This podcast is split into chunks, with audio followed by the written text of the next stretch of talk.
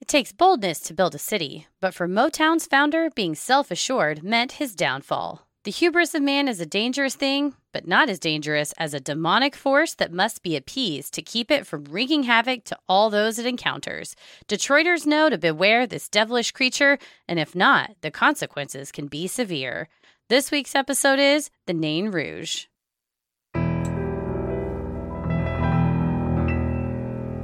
A bump in the night, your heart fills with dread. Probably a murderer who wants you dead. It could be a ghost, a demon, or worse. Perhaps you're the victim of a witch's curse. It's hopeless, you're doomed. You'd call a priest if you could. You'd rather just listen to who? Sinister Hood.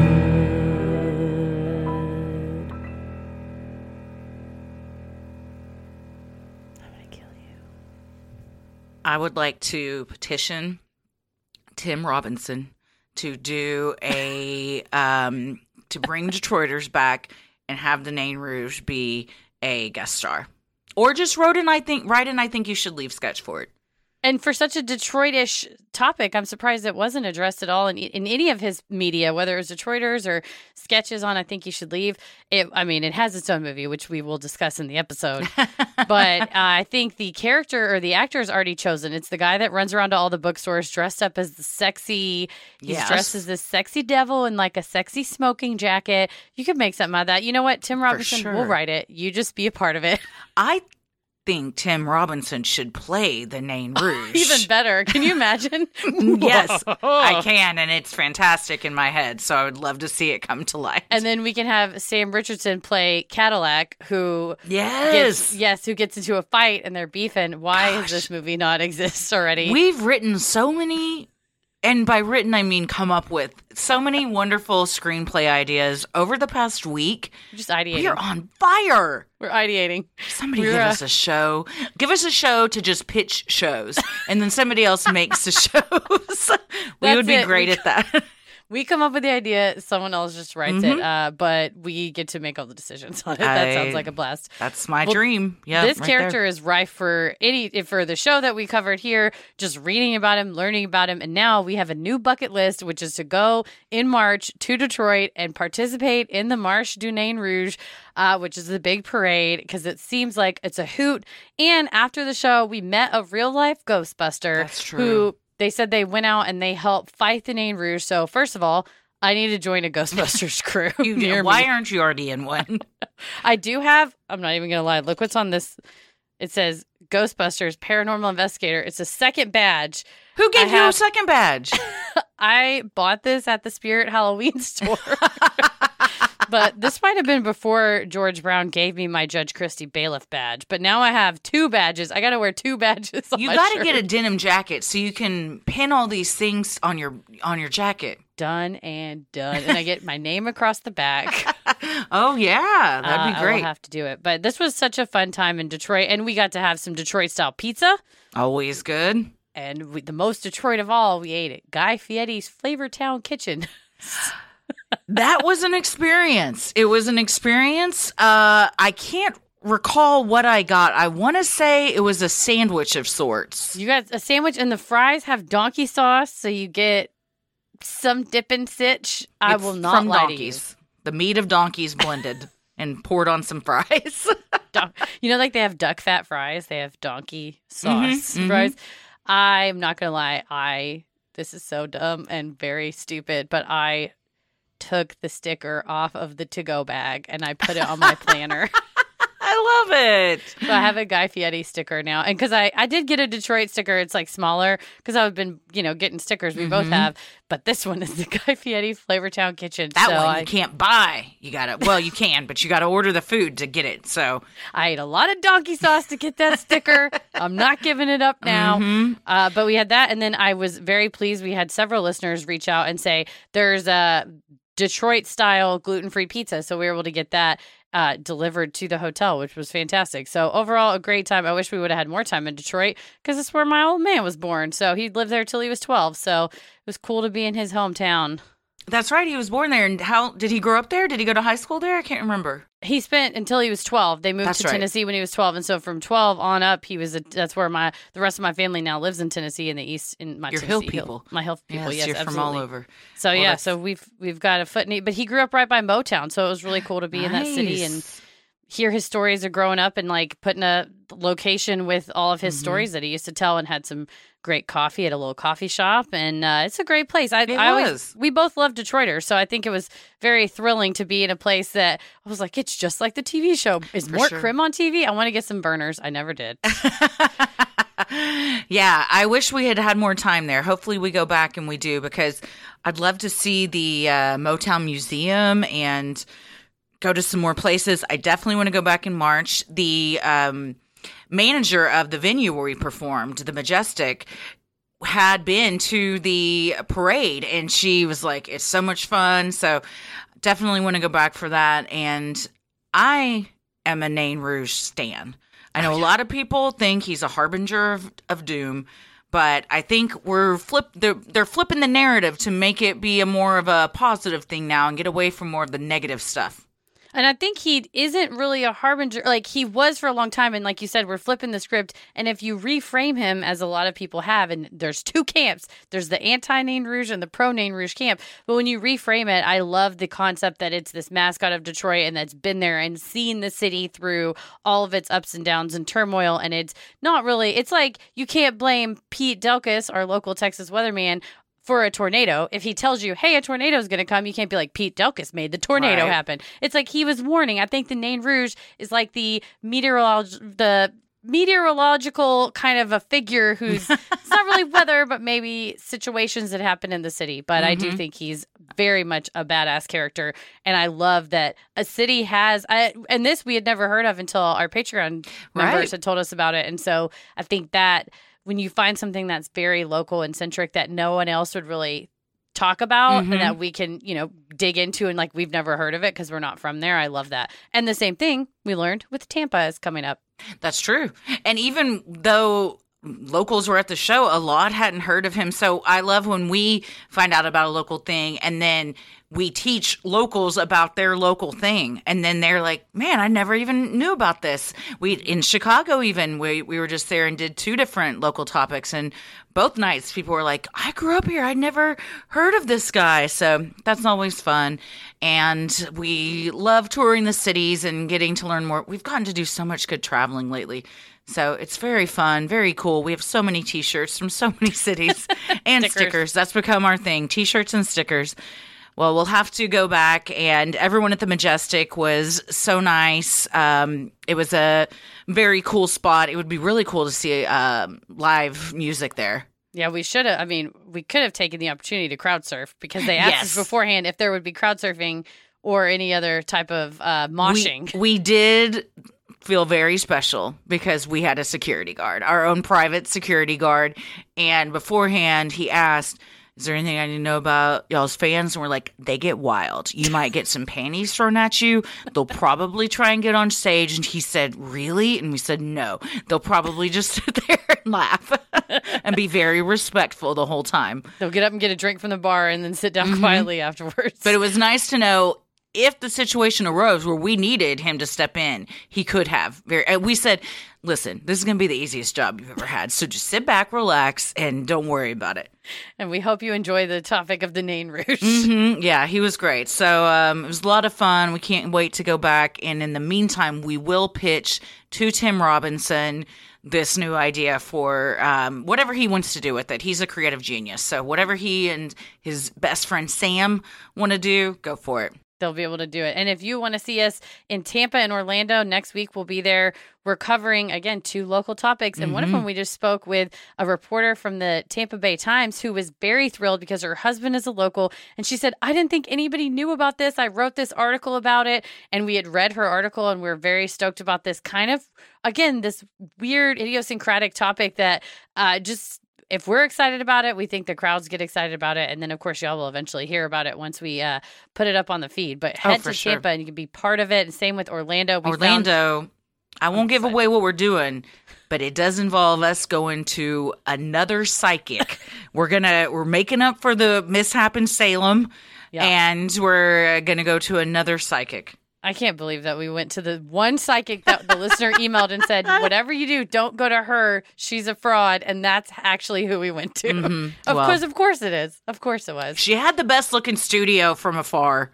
from afar. And then you From get af- inside and you're like, what fresh hell? Well, we hope you enjoyed as much as we enjoyed doing it. And if you were from Detroit and you were there, thanks so much. You were a wonderful audience. And if not, we hope to see you at a future show.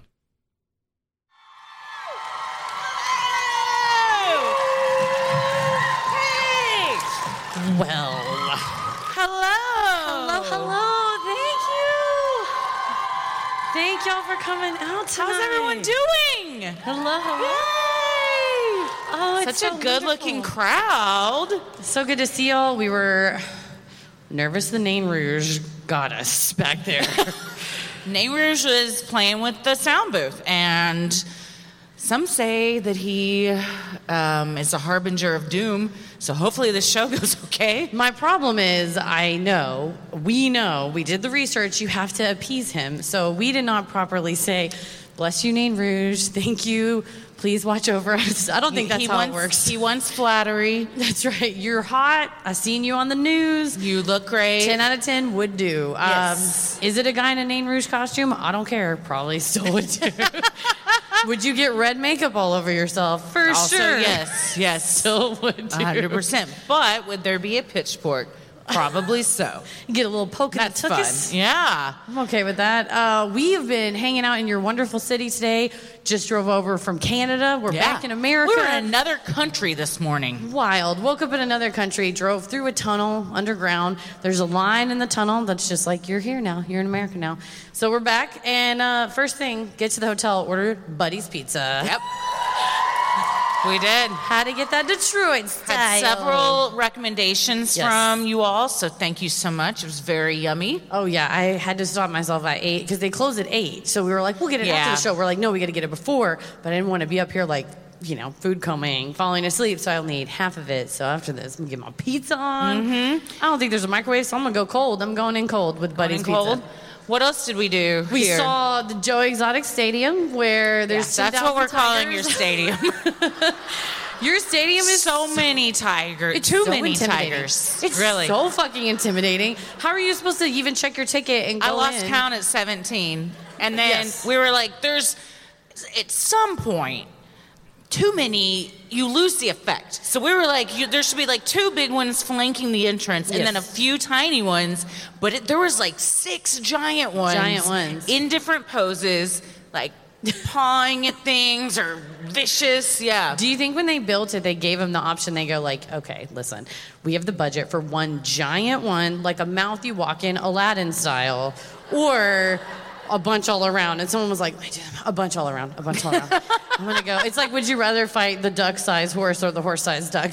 Like, Do you want a stadium-sized tiger or a stadium filled with tigers? And I always say, I would rather fight the, Tiny ones? I would rather fight the big one. Oh, the one big one. Yes. Versus all the small ones. Um, one on one is, I think a you're fair always fight. at an advantage over a bunch of tiny ones. You think that's a fair fight? It might not be fair, but I feel like I have a better shot. Are you going tiny? I think so. I think you could, uh, you know, kind of run through the mix of tiny. Oh, okay. I assume we're talking about du- duck-sized horses, but Or I a don't horse, know. Or 'Cause one it's- horse sized duck. Yes. I would rather fight that. Yeah, yeah, yeah. that's a lot. It's a also, big deal. fight? Nay, befriend. I would become friends with the giant This duck. is like you and the crows in the neighborhood. Yeah. uh, Heather has a crow problem. She other texted me that she goes, "Come get your friends." so my They're all in neighborhood front yard. It's lousy with crows. They're everywhere. They are uh, wonderful and very smart and help the environment. So you're welcome. the crows started when we did the Hannah Crana episode and started talking about how certain times small woodland creatures can be attracted to witches. And apparently, it turns out I'm, I don't know, I guess I have the power in me, the Hannah Crana in me. You do. I'll tell you what I also have in me is Detroit. My dad was born here in Detroit. was. And grew up two miles from here. So if he, if my old man was the son of Detroit, I'm a granddaughter of Detroit. He lived She's here the- till he was like, I don't know, 12, 13. You know your formative years. couple so- miles from here, right? Oh yeah, he used to tell stories about hanging out on the, the steps of Motown when they would record in there, and then he's like, you know, you're you're a parent, you sort of stories start to get away from you, and he's like, yeah, then we'd go down the train tunnels, we'd throw Molotov cocktails down there. I was like, what's a, a Molotov what? And he was like, oh no, oh no, I have to tell you what that is now. He's like, I'll tell you, but you can never make one. And I was like, no promises. Uh, and then we'd just go like, yeah, we would get on the train and go to Canada, and I as a kid thought that's so far, and then today just one exit, and here we are. so Yeah. you're moments away. It's wild. Yeah. In Texas, you can drive for days and still be in the same state. Yeah. So the fact that we were in like two different states and a country within an hour and a half yesterday. It's magical. It's truly Yeah. magical. It's it's wild. And yeah, we've had such a good time. we have And this everyone's topic, super nice. This topic is super fun. such a good topic. Is Casey Whitaker here? Ah, she suggested this. So thank you, Casey. Thank you. Front row too. Love it. Yes. Um, I think you guys are scared of this guy, but we can save it for what. So, what do we think? But I'm a fan. I'm just going to go into it with I am a fan of I already the told name. Mm. you straight up. I was. If you watch that interview with him, he's in the children's book, and I was like, children's book. This is a book for everyone about the life of the Nain Rouge. So Because I'm Mm. you there. were attracted to him? Listen, I can't help what I'm into. okay, he was wearing a suit. He was very debonair. He's a bad boy. This is how I get my soul sold to the devil. so I was like, listen. Voluntary, c- with consent. I you gave sell it your soul to the devil, is 100%. how it happens. Not even. It just takes a good-looking smile, and I'm done. So well, uh, we got a lot to talk about. So, I'm Christy. I'm Heather. And let's get into it, you guys. The Motor City, Motown, The D, hometown of Eminem, Kristen Bell, and Tom Selleck, not to mention Aretha, Madonna, Diana Ross, and ICP. Scream if you're a juggalo. Whoop whoop. The cult classic show Detroiters by Tim Robinson and Sam Richardson introduced comedy fans to some of the city's most beloved treasures, like Mort Krim, Verner's, and the London Chop House. Hitsville, USA has cranked out talented people and classic American cars, but it is also home to a red demon with a mean streak who can only be kept at bay with flattery and whose presence often portends misery. I started rewatching some Detroiters clips today. So good. It's a shame Round that of show. applause for Detroiters. Detroiters. It's it's one of the best shows to come out in the past decade. And It's Detroit so good. truly is like the third cast member on that. It just it Yeah. I, it made me want to come here ever since watching that show, and of course my dad being from here. Uh, but man, I have not had Verner's yet, and I gotta get some. Mm. Gotta get some. He's like, I gotta get Verner's. My guts are going nuts. I was like, my guts are always going nuts. I relate to um, that I can be kept at bay with flattery. Same. And sometimes I portend misery. but if you give me a compliment, I'll go away. That's all it takes. You know me. I have to have my words of affirmation. A lot, yeah. Mm-hmm. So does the name Rouge, and that's okay.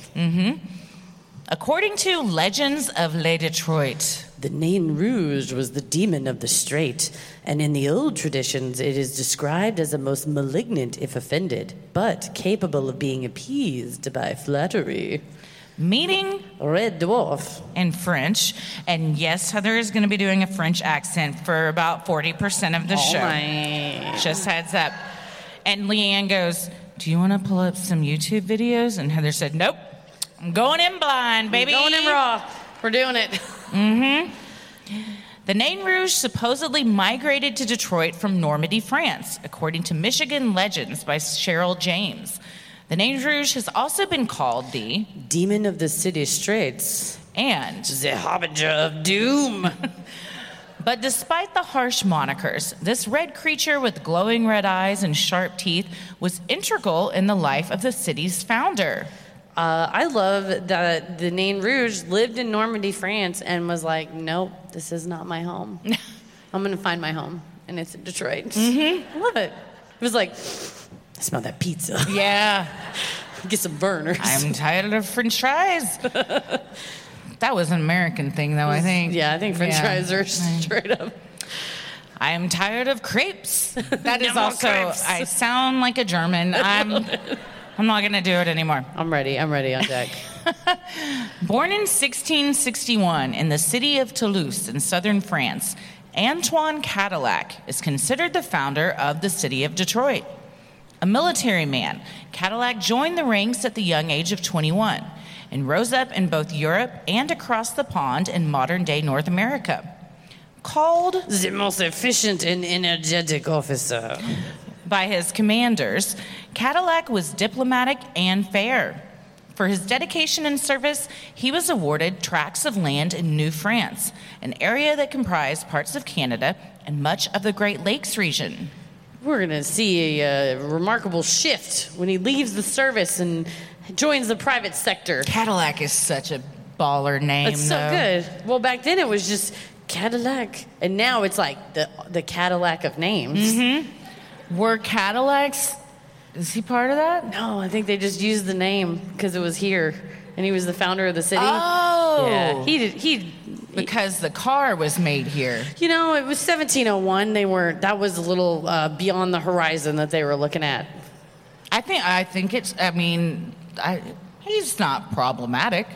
Uh, isn't everybody from the 1700s? Yeah, yeah. especially yeah. All men from the 1700s are problematic. I don't think any, that is true. Nobody gets a free pass.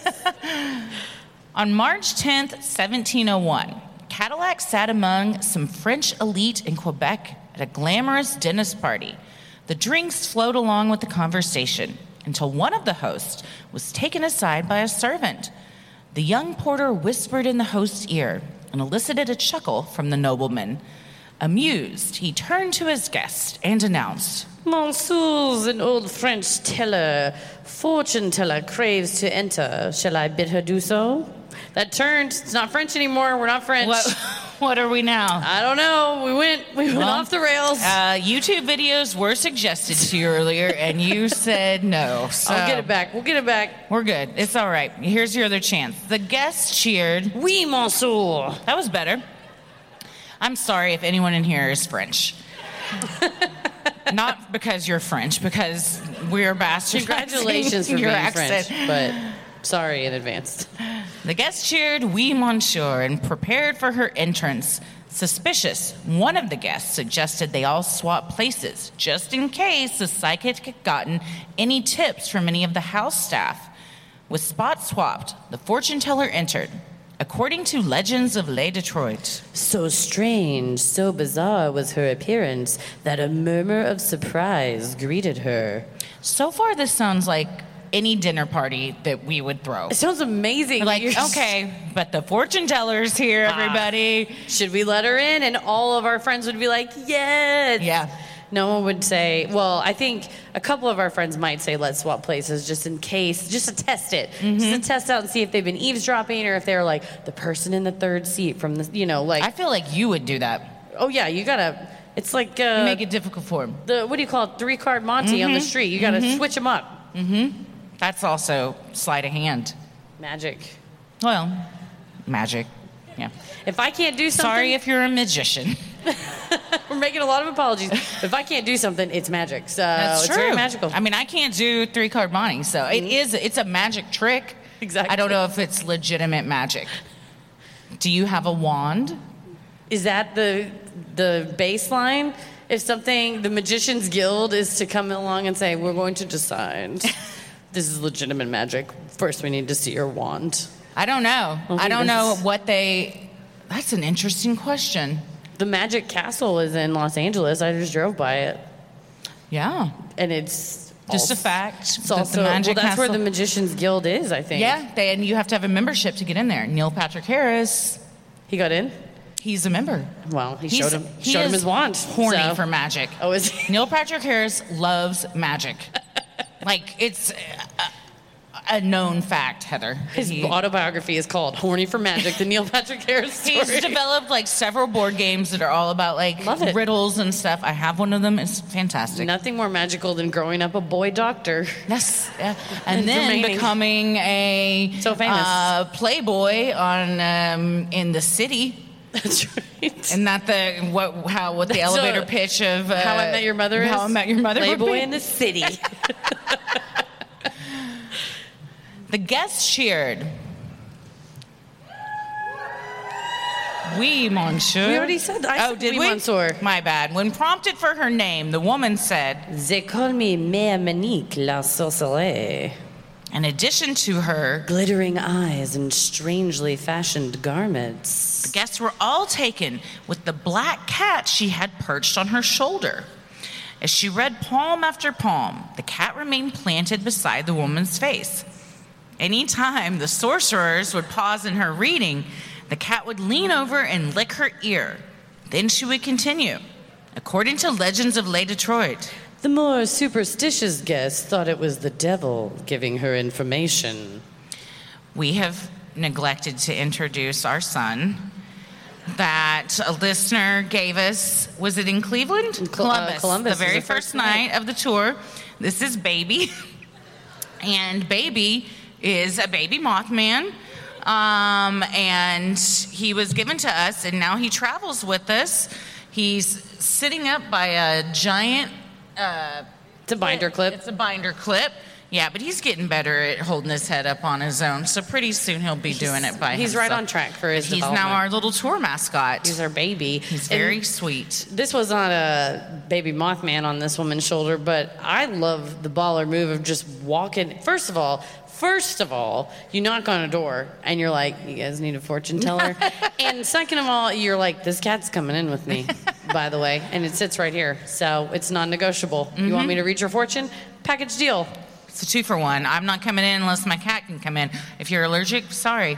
Tough, tough luck. Also, uh, Survival cat of the licking, fittest. The licking of a cat is so sandpaper in the ear Mm-hmm. And it- loud. Oh, it's so loud. It had to have been given her. It's whispering. There's Yeah. no way because if the cat's licking you in the ear, you're just like, Not today. unless, Unless that's your thing.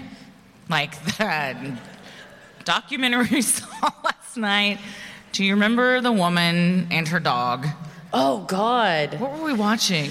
Well, we were watching uh, YouTube, which you can just get anything on YouTube. Let me tell you what. If you hadn't done that, and we were watching a Was it All Breaks No Gas or, Channel all gas, 5 no breaks or News? Channel Five, one of those where they go around and interview folks. And this lady was talking about that she was a tantric orgasm expert, but she had a poodle with her, and then she just would go. "Uh, uh, I just had an orgasm just now, and I was like, "We've all done that, lady. We all try to pull that." okay, yeah, we've all had an orgasm Where right you go, now. huh? "Uh, uh, uh." Anyway, um, that was just FYI, that was an orgasm. Uh, but she had a tiny dog with her, and then she was like, "I love that the dog is also my orgasm pal." And we were like, "No, Oh, let that dog go." I should never. None it of these go. words should ever be said. Nah. Together. Not all together. Absolutely not. Well, that dog was licking her in the mouth, but Yeah. he looked like an angel and not a dog. The dog also had a thousand yard stare. It It was was just like, get me fucking out of here. Hello, and no one darkness. could. Whether it was the devil feeding her information or just a cat, it was effective.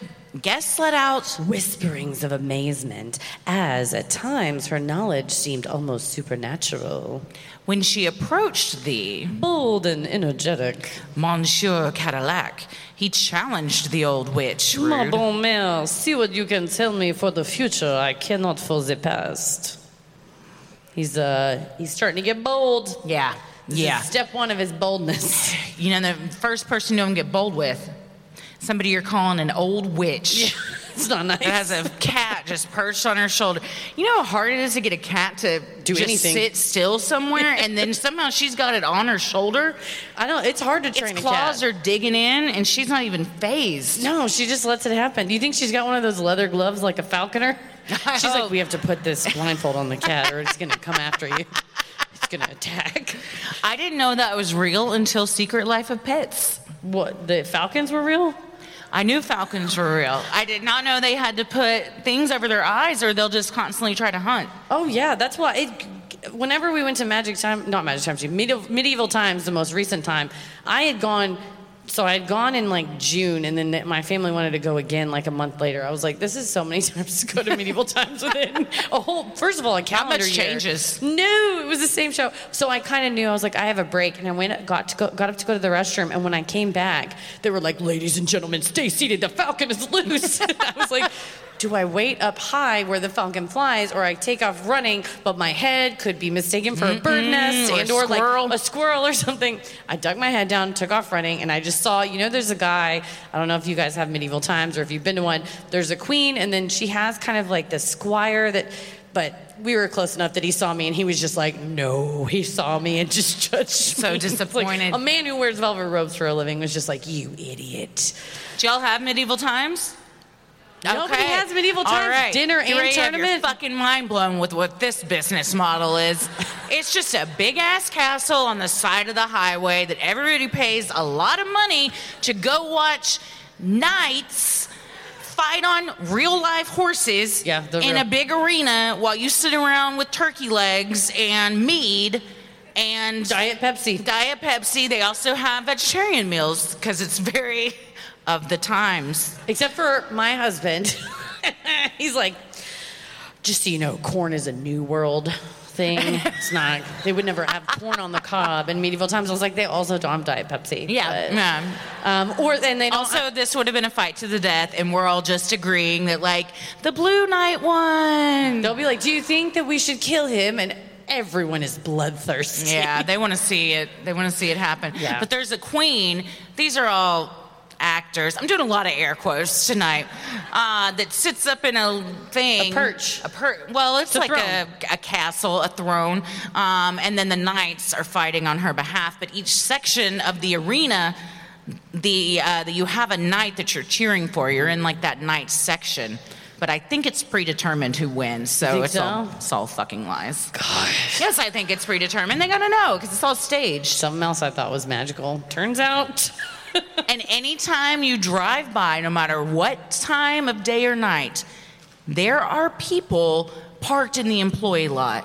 They don't let him go home. I don't know what's going on When up you there. go back to ti those times, you don't want to come back out. You I- just want to yeah. stay in there. It's their method acting. like we can't leave. There's also a uh, museum. A museum. She's got the fingers out. That's uh, like old timey torture devices. Yeah. that's real messed up. Also, they have the horses just like in stalls, and you can see them before you go back. And I, it's burned in my brain that I saw it.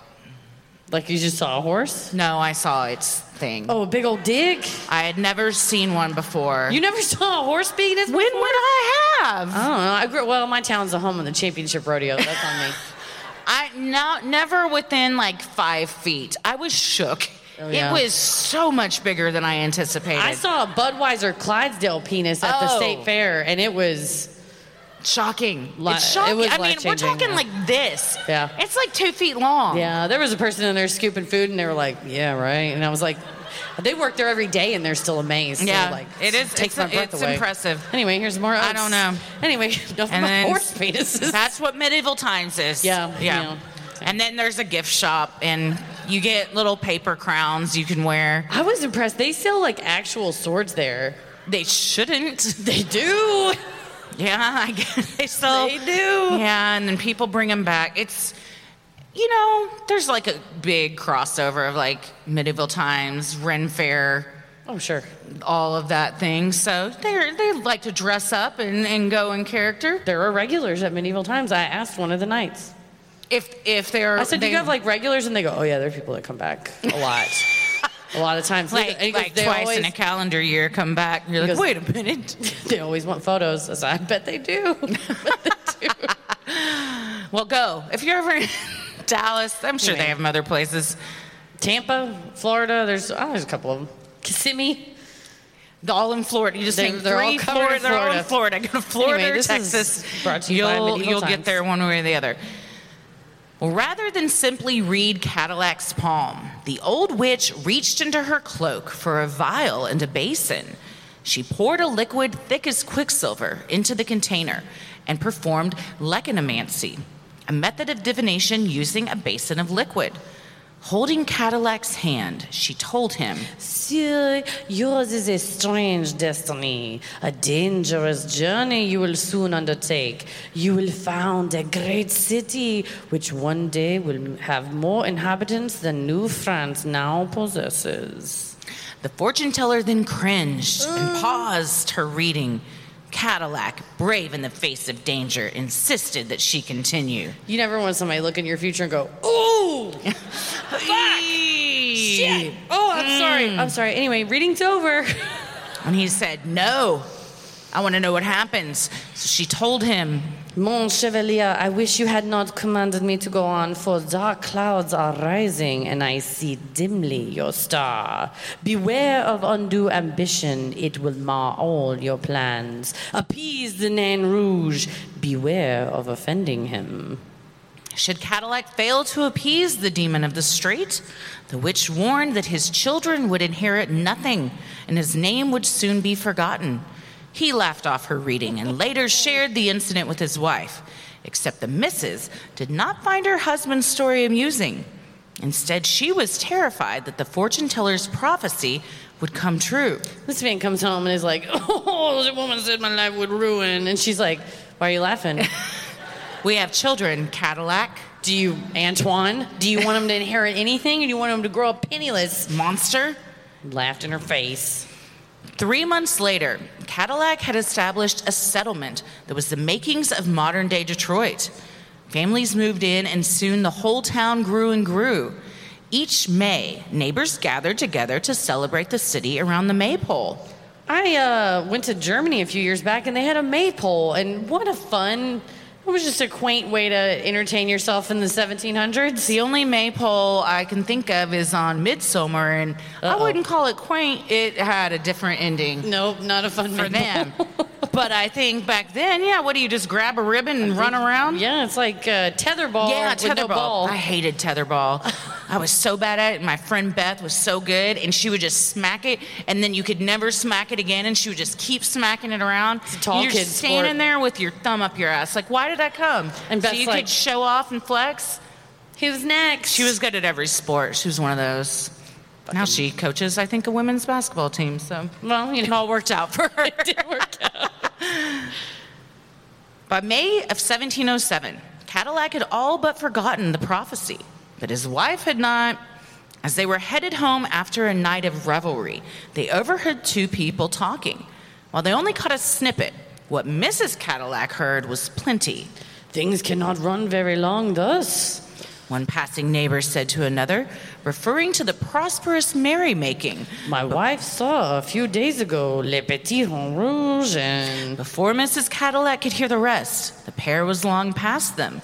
She grabbed a hold of her husband and asked, did you not hear? Le Petit Rond Rouge is the dreaded Nain Rouge. He replied, laughing. Oh, what of that? she had to remind him that an appearance of the name Rouge meant misfortune. Her husband scoffed. Bah! Have you not forgotten that nonsense of a silly old fortune teller?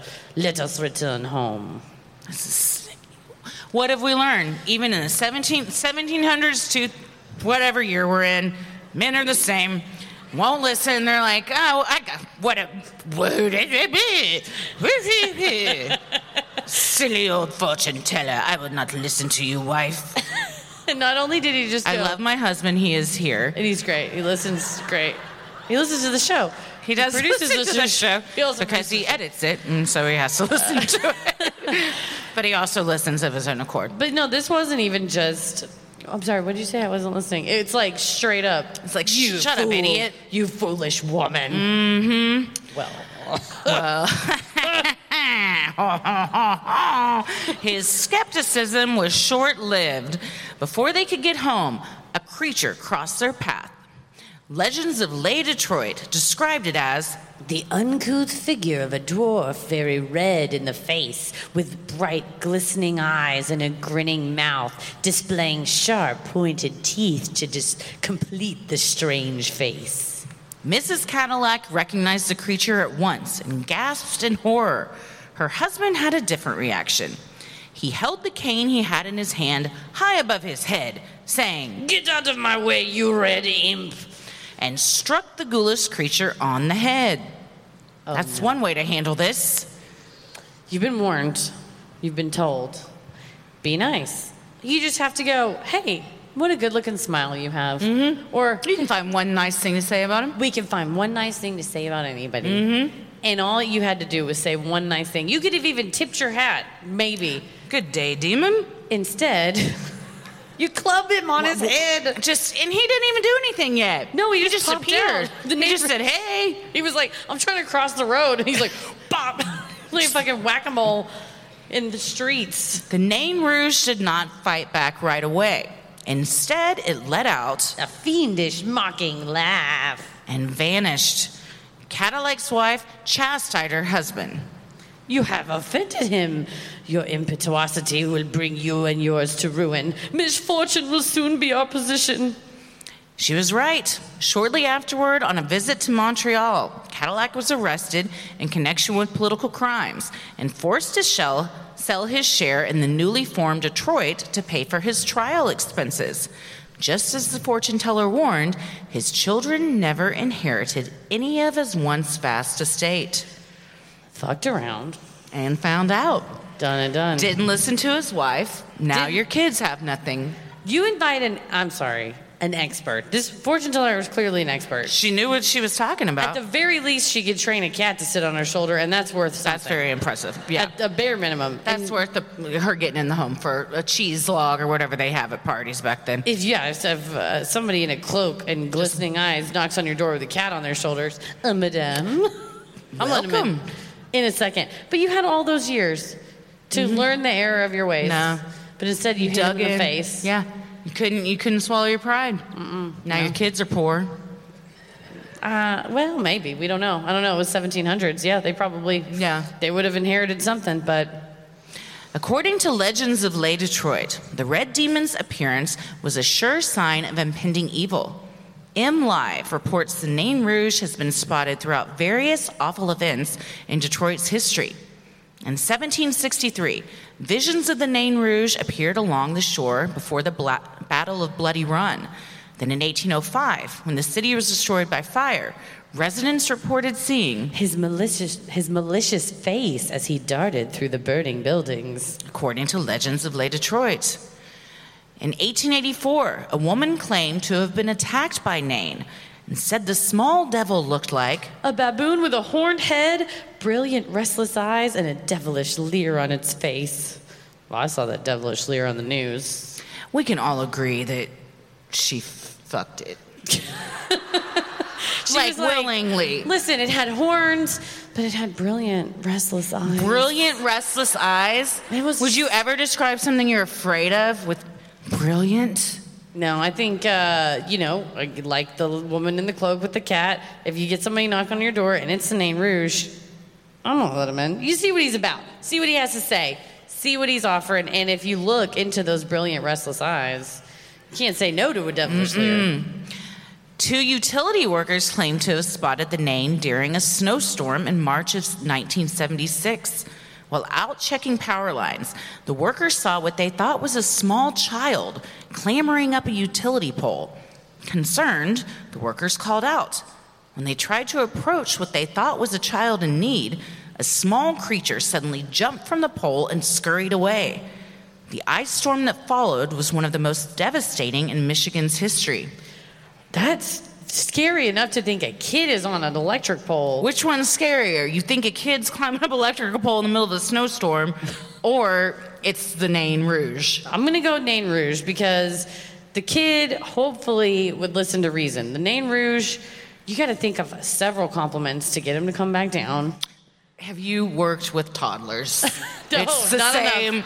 The Nain Rouge and a toddler are not that far apart from each other. You have to There's a lot of appease them. coaxing to get them off that pole. You have to appease them with flattery. a lot of promises of treats and various candies and outings, and yes. when the Presque Isle Mill was blasted by lightning. The Detroit Free Press reported that watchful citizens saw the Nain Rouge on the building's roof. Screaming with laughter. Later, however, they saw the little devil, Inside, trying to patch the ruins up in the machinery. so Oh, he was helping. he, felt bad. We've Or- all done things that we're like, oh, that was shitty of me. I'm gonna go fix I'll help. this. Mm-hmm. I'll help him clean it up. Yeah, or they ma- mocked him. He had it struck by lightning, and then they appeased him afterwards. And maybe that's part of the deal is that he'll turn on you, but in a good way Yeah. afterwards. He's like, here's what's going to happen. What do you want to do about it? Mm-hmm. You have two choices at the end. In an effort to keep the red little devil at bay, each spring, the Marche du Nain Rouge takes place in the Cass Corridor neighborhood annually. Co founder of the parade, Francis Runo, summed up the vibe of the event to Atlas Obscura, calling it Kind of a mashup of Halloween, Burning Man, and Mardi Gras. which is the dopest sounding party anyone's ever thrown. So elements of Halloween would be costumes. Elements of Masks. Burning Man, yeah, masks. They burn costumes. the effigy of Nain Rouge and Mardi Gras. Are we floats. There's lots of floats. That's okay. I was gonna say getting beads, like flat, are we Maybe. flashing the name Rouge. That's Who's flattery. been to the parade? You guys go to the Nain Rouge parade? Give us a woo woo if you've been. Woo! All right, we got some name Rouge. Mm, Okay. name Woo Rouge. woo if you had to flash for beads. that doesn't happen? Okay. Well, So maybe there's there's, always next year. we gotta bake a king cake, but inside instead of a tiny baby, it's a tiny. It's a little devil. tiny It's a baby little tiny devil. Nain Rouge. The march was skipped in 2020 and 2021 due to COVID 19, but it was back in full effect this year. Beginning at Canfield and 2nd Avenue, thousands of Detroiters don masks, costumes, and ride atop their impressive and elaborate decorated floats. Soon, a devilish figure, complete with red skin, claws, fangs for teeth, and pointy ears, emerges in the crowd. Dressed in tattered black leather clothing, the Nain makes his grand entrance atop a mechanical chariot shaped like a giant cockroach. When asked why the Nain chooses this mode of transportation, Runo told the Detroit Metro Times, Because he's a badass. duh. this this contraption someone has built is very big. It's- it is a full-size car that looks like a cockroach, so it is my worst nightmare. Just driving down with a devil atop it. But uh, one year it was a dragon. I think it changes. Oh, that's great. I was gonna say, is it like the skate shoe in Mesquite? There's a car in my hometown that's like a giant skate that they roller drive around. skate? It's a roller skate car, and they also just drive it around. Who, who's they? the owners of the skate rink and the skate oh, it's a car. skating rink promotional car. Yes, so you s- you know it used to be a high Buried top the skate. lead on on that one. They cut down the skate. Instead of a high top, became a low top when those got hip in the late 90s and Mm. everybody lost their fucking minds that they cut the skate shoe down. But I wonder what the name Rouge, if someone is someone rolling around in the cockroach car, you got to. Yeah. When they cut it down, did they have to alter where the person that was driving it sat? Well, I think it basically went from a tank situation where you had to climb down the top of the ankle part of the shoe of the skate. Now it's just a convertible. How have I never seen this? Oh, it's Westlake Skate Center, baby. it's where all the cool kids. I've, Tommy's never told me about this. I can't believe Tommy's Tommy has been to Westlake Skate Center. oh, I'm sure he like, has, 100. percent I'm sure I he's was seen not a the cool skate. kid, and I still got invited to some birthday Oh, was it the parties. cool place to It hang was out? a really cool place. If you had your birthday at Westlake, like fuck off. That is so fancy. You were Mine like, was what? uh, in where I grew up in Fort Worth. It was Silver Wheels. Silver Wheels. That was the name of the It's a skating rink. mouthful. It was silver. It's Silver like ru- the Wheels. rural juror of this, the skating industry. And uh, if you had your birthday party there, yeah, it was. You can't were do pretty. an ad on TV for Silver Wheels. Silver Wheels. Come to Silver Wheels. Come on down to Silver Wheels. wonder if that's still there. When you would walk in, there was a big wall. It was carpeted, and it had that skate rink smell. We all Oh, know what that yes. smells like. Oh, Yeah. takes you back. Damn. We did not have a sh- giant shoe that drove around though. You gotta get a I- big old I am- skate car. I Nate know. Rouge gotta get a skate car. Descending from his chariot, the Nain addresses the crowd of the thousands gathered. I am the legendary Nain Rouge of Detroit, the harbinger of doom, the living embodiment of everything that holds Detroit back, the Red Prince of Persecution, Cadillac's Folly, and the Annihilator of Hope. As the crowd begins to boo, the Nain Rouge boldly declares. I'm going to tear this city apart! Well, Is, is Kiss from here? I I think that's also what Gene Simmons yells when he is on stage. Um, he is a character. You gotta And play I it. appreciate that he knows what he wants. He has a clear role and, and a clear mission. the harbinger of doom. I have to wonder if there are auditions for this gig or if it's on a volunteer basis. Well, the articles I read said that the city does not. Uh, it- no one knows who plays the Nain Rouge. it's anonymous. so it could be multiple people. Maybe it's one person each year. It's like a, a school mascot, is what I was thinking. That they Well, have those to have you auditions. audition for. Yeah, you got to have auditions. Yeah, they have to be able to do the wave, the mascot wave. So we need to know that the name Rouge can jump up out the cockroach. Or is car. it like a Santa situation and you just apply and maybe there's multiples that they Depends call on- upon? Mm-hmm. who's free, who's available? Are you trying to get this job? I don't know, I don't know, man. I mean, I feel like a technically yes, my passport technically does say I was born in Texas, but I feel like I should be able to apply for dual Detroit citizenship because my dad is from here. Oh, okay. yes, because you're one generation separated. I feel like it's it's in my bones. There you go. Refusing to allow the Nain to make good on his sinister promise, the crowd marches him through the Midtown neighborhood before finally banishing him, as always, on the steps of the Masonic Temple. For those who want to participate next year, the March website encourages participants to Bring a marching band, wear a costume, build a human powered float, put on a mask, cover your body in glitter, whatever it takes. it's a nice long list. Anything goes is, I think, maybe also their motto. It seems by the pictures like a very fun time. It looks so fun. It really is like Mardi Gras combined with just like uh, Halloween. Like everyone's dressed in costumes, dressing up and stuff. I love costumes. I love a parade as long as I am not trying to get to the other side of whatever's on, Yes. going on in the parade.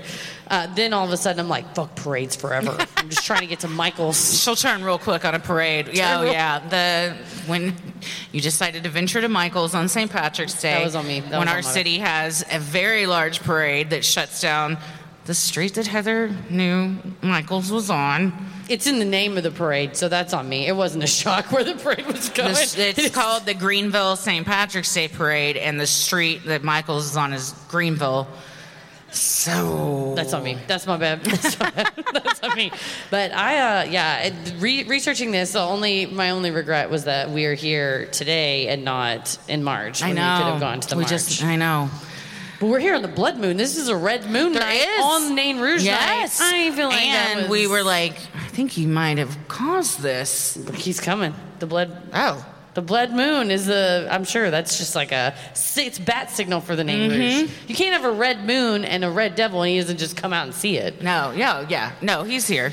He. I, but when you said he's coming, I thought you meant like it's an indicator to all of us that he is horned up and Oh. he will be arriving this evening to take a bride. I don't know what what he does, leprechaun style. There's no Oh, Shit. telling. If you sneeze three times, that name Rouge is gonna get you. I don't know. I don't know what uh, do y'all call? We call it D town. Is that a thing here? Yeah. Oh, okay. All right. Well, I was gonna say maybe the D stands for Dick instead of Detroit. It's the demon Dick. well, not everyone, however, thinks the Nain is a bad guy. Over the years, Nain enthusiasts have band together to try and spread a different message about the Detroit based devil. Self described Anomalistic researcher. John E. L. Tinney started the group We Are Nain Rouge t- to help bring awareness to what he believes is a positive legend for the city. The group's website describes them as A small but vocal and active group who seek to inform the community about our city's ancient protector. Like the Nain Rouge, we are here to provide understanding and guidance in order to build a better community. so there's two camps. Two camps. There's one that he is uh, the harbinger of doom, he only appears when bad things are going to happen. And then there's this camp, a smaller camp, but still a camp Yes. that says, Nay, nay, he is letting us know Yes. the bad, like Mothman style. Yes, people are afraid of the Mothman, but they shouldn't when they see them thunderous cheeks. but also, That Mothman is thick saying, butt. hey, heads up, some bad things are about to happen. Change your ways. Maybe the flattery is just, he doesn't really, there's a loss in translation. Maybe they just meant, please thank me, by the way. I just saved you. Mm-hmm. Put your machinery back together after lightning fucked you up. I wasn't laughing. I was like, your lightning is coming. And they thought he was laughing. He's just misunderstood. I think that's what it is. That's uh, and I believe that is what Tinney and his group also believes. The passionate group spreads their message at the annual festival, holding handmade signs that say things like, Be nice to Nain. Stop Nain shame. Don't dread the red. And support your local creatures. I like that they have an annual festival as well. We have they're dueling. at, no, they're at the they're, They're at showing the up. they're at the march. But- they protest the march. your own your your own faction at the Nain yeah, March. Yeah, yeah. Like most things, um like we keep talking about how we went to Justin Bieber the other night, and there were protesters outside. Like you can't have anything without someone showing up. Yeah, that somebody will opposes show it. up. Tho- Those protesters Keeps handed us on our out toes. so many pamphlets outside the Justin Bieber concert. Mm-hmm. My favorite one is so it was a pamphlet. You know, when you go to a concert and there are people that are like, "You're all gonna burn in hell because you like Justin Bieber." They did not go inside the concert because Justin Bieber gave us a lot of Bible verses, which I was not expecting. But that's what you nowadays you get a little bit of uh, peaches out in Georgia. That's my shit. And John three sixteen in the same show. Mary, Han- I was like, He you know what? married them nicely. God made peaches and weed and bad bitches. So it all made sense. Then we get outside and there are like there are protesters and then we got a pamphlet and on the pamphlet it said hell is not a place for people just for people like Charles Manson, Adolf Hitler, bank robbers and murderers and every day since that day I have been trying to figure out what order that's in because it's not alphabetical. It's not linear. It's not like time wise. It's not who's the worst because we think uh, We Hitler all- would have been I first. mean, yeah, yeah. and also bank robbers versus murderers. I just can't. I can't. I can't stop Yeah. thinking about it. And they it w- went from very specific to very vague. Yes, yes, yes. Bank It's- robbers. Several murderers. people were writing this pamphlet, and no one could agree on who got final say. And it was like, like we we marry our notes together. Sounds seamless. They had two very different styles. they were like, we're leaving Manson on the list and we're putting him first.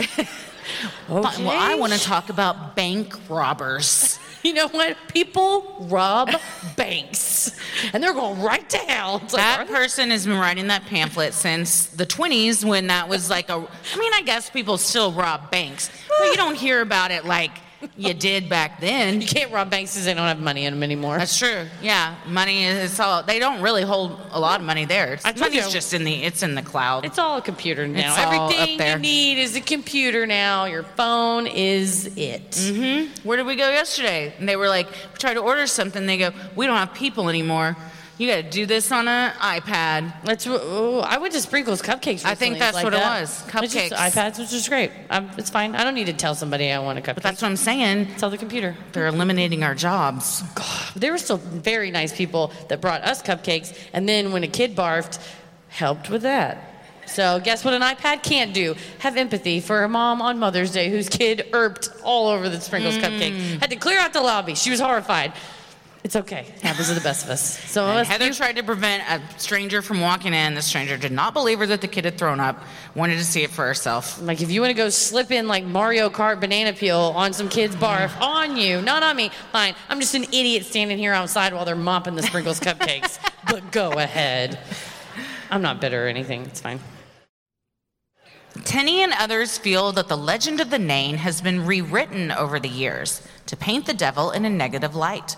The group is adamant, according to their website, that Nain is not the cause of unhappiness, but the ancient warning sign that distress may be ahead of us. they conclude Nain does not do bad things and is not a force evil.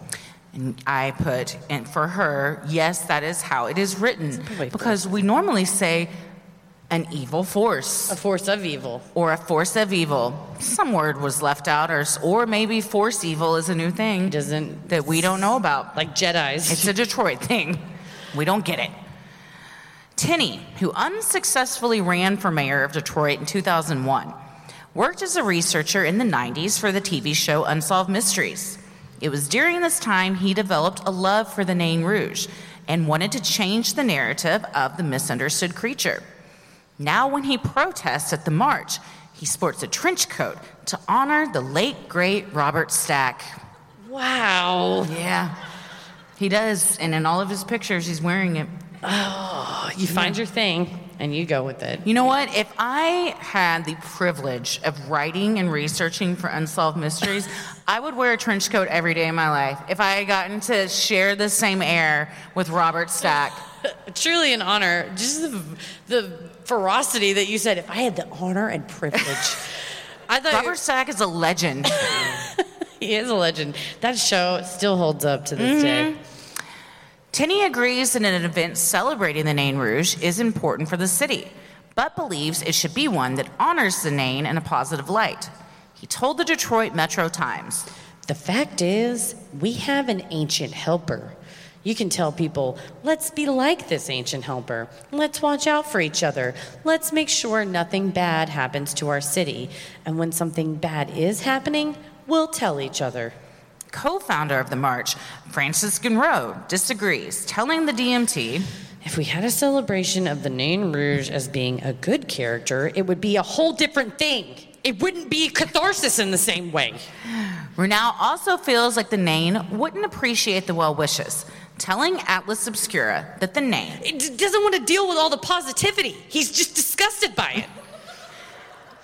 he has a vision and he does not appreciate anybody trying to say otherwise. This is such an epic battle. Uh, it's, we say it's, this is like Lincoln and Douglas. This, the, these guys going back and forth. You gotta get him Who's gonna win? I don't on know. podiums and have them just, they gotta work it out because they've got two different camps. You need an event. I'm going to coin the phrase right now. It's the debate of Detroit, and it's these two men on the steps of your city hall, and it's just which way are we going to go from now on? Do we like him or do we do we hate him? That's You right. got to pick a side. I'm sorry. Families are going to be broken, and I'm sorry for everyone that lives here. But you have to choose a side. I just really love, he is disgusted. Disgusted by it. I get that because I also don't want to deal with positivity a lot of the time. if I am in like if if you're in a bad mood and Yeah. somebody's like, "Well, look on the bright side," you're like, "Fuck off, Karen! I don't want to look on the bright side right now. Let me be mad. I want to be pissed off. I am disgusted by your positivity." There was a whole thing on NPR about how it's not helpful. Like it's, because it makes you feel like you're not being listened to. Uh huh. So if it's you, patronizing. it did well for sure. if and NPR says it, it's, Well, it has yeah. to be true. it was an expert. Yeah, absolutely. They only And- have experts on there. Mm-hmm. they vet them real good. Uh, and yeah, so I think if you're the Nain Rouge and you know you're out there going, listen, I'm warning you all, and then people are like, oh my gosh, it'll be okay. Why He'd don't be you like, just "No, turn that frown upside down? Bitch, there goes your house, and your children get nothing. You want lightning to strike you? Mm. Strike me with a cane. Mm-hmm. Tell see me what to happens." smile again. Dave Krieger wrote a book starring the Nain Rouge called Things I Do in Detroit, a guidebook to the coolest places by the Nain Rouge, highlighting all the wonderful things the city has to offer. Rather than a malevolent creature, Krieger, much like Tinney, was determined to change the narrative surrounding the Nain. His goal has been to turn the Nain Rouge into the most interesting man in Detroit, telling WXYZ News. He's like the Forrest Gump of Detroit. He's been through every main lifestyle moment the city has had since it was founded, from when it was ruled by the French to when Cadillac was here, when the British were here. He drove Henry Ford's first car, you know, just those kind of things. Did he though? Like that can't be fact checked. I don't. I mean, I, it could probably be fact checked. Well, the name Rouge wrote it, so he's the authority. It's, I guess so. Krieger just, I think, put his, he was spoken to by, much like the cat in the ear. Mm-hmm. He felt the name Rouge, and he was going around with the name Rouge, with the hot one. He had, the, he got the sexy run, the sexy name Rouge. To go and you could do photo opportunities. Mm-hmm. Yet another regret that I was not in Detroit around this time. because Does you can meet every 'em. city have its own Forrest Gump? He's like the, that's such a weird thing to say of someone. It's the Krieger paradox. Every city has a Forrest Gump, according to. Who would ours be? Oh man, I don't Oh, know. the fr- we have A a, beloved, a beloved man who's been around for lots of stuff. Big Tex. Oh, that's ours. Yeah, He's been around for everything. He yeah. caught Well, on then he- fire, then he- yep. but he's back. not the same. It's like when somebody um, goes to a spa for like a month and you're like, "You Hmm. look, something's different about you. And they're like, no, it's not. I'm, my nose is exactly how it was when I left a month ago. And you're like, something looks kind of off though. I broke my nose on the set of Halloween. That's what Kyle Richards kept saying. Who says that? Kyle Richards. Oh, that's right. Yeah. From uh, I was got very into Real Housewives. Y'all know. Yeah. The Nain Rouge also became a movie star in his own right. In 2017, Devil's Night, Dawn of the Nain Rouge, was shot in Detroit. Directed by Sam Colleges, the film follows a veteran who joins the police force and hunts a dark supernatural creature on a murder spree in Lake Orion, just outside Detroit. The killer? Spoiler alert, it's the Nain Rouge. And a particularly Detroitist twist. One of the film's co stars is Nathan Mathers, Eminem's brother. That whole paragraph sounded like a fever dream. Mm, Yeah. so, we had to put phonetically, the, it's not Lake Orion, it's Orion. Orion. And we didn't know that, so we learned something. Thank you. I uh, was watching uh, an interview with uh, the director, and he was very pleased to be shooting in the area, very pleased to have Nathan Mathers.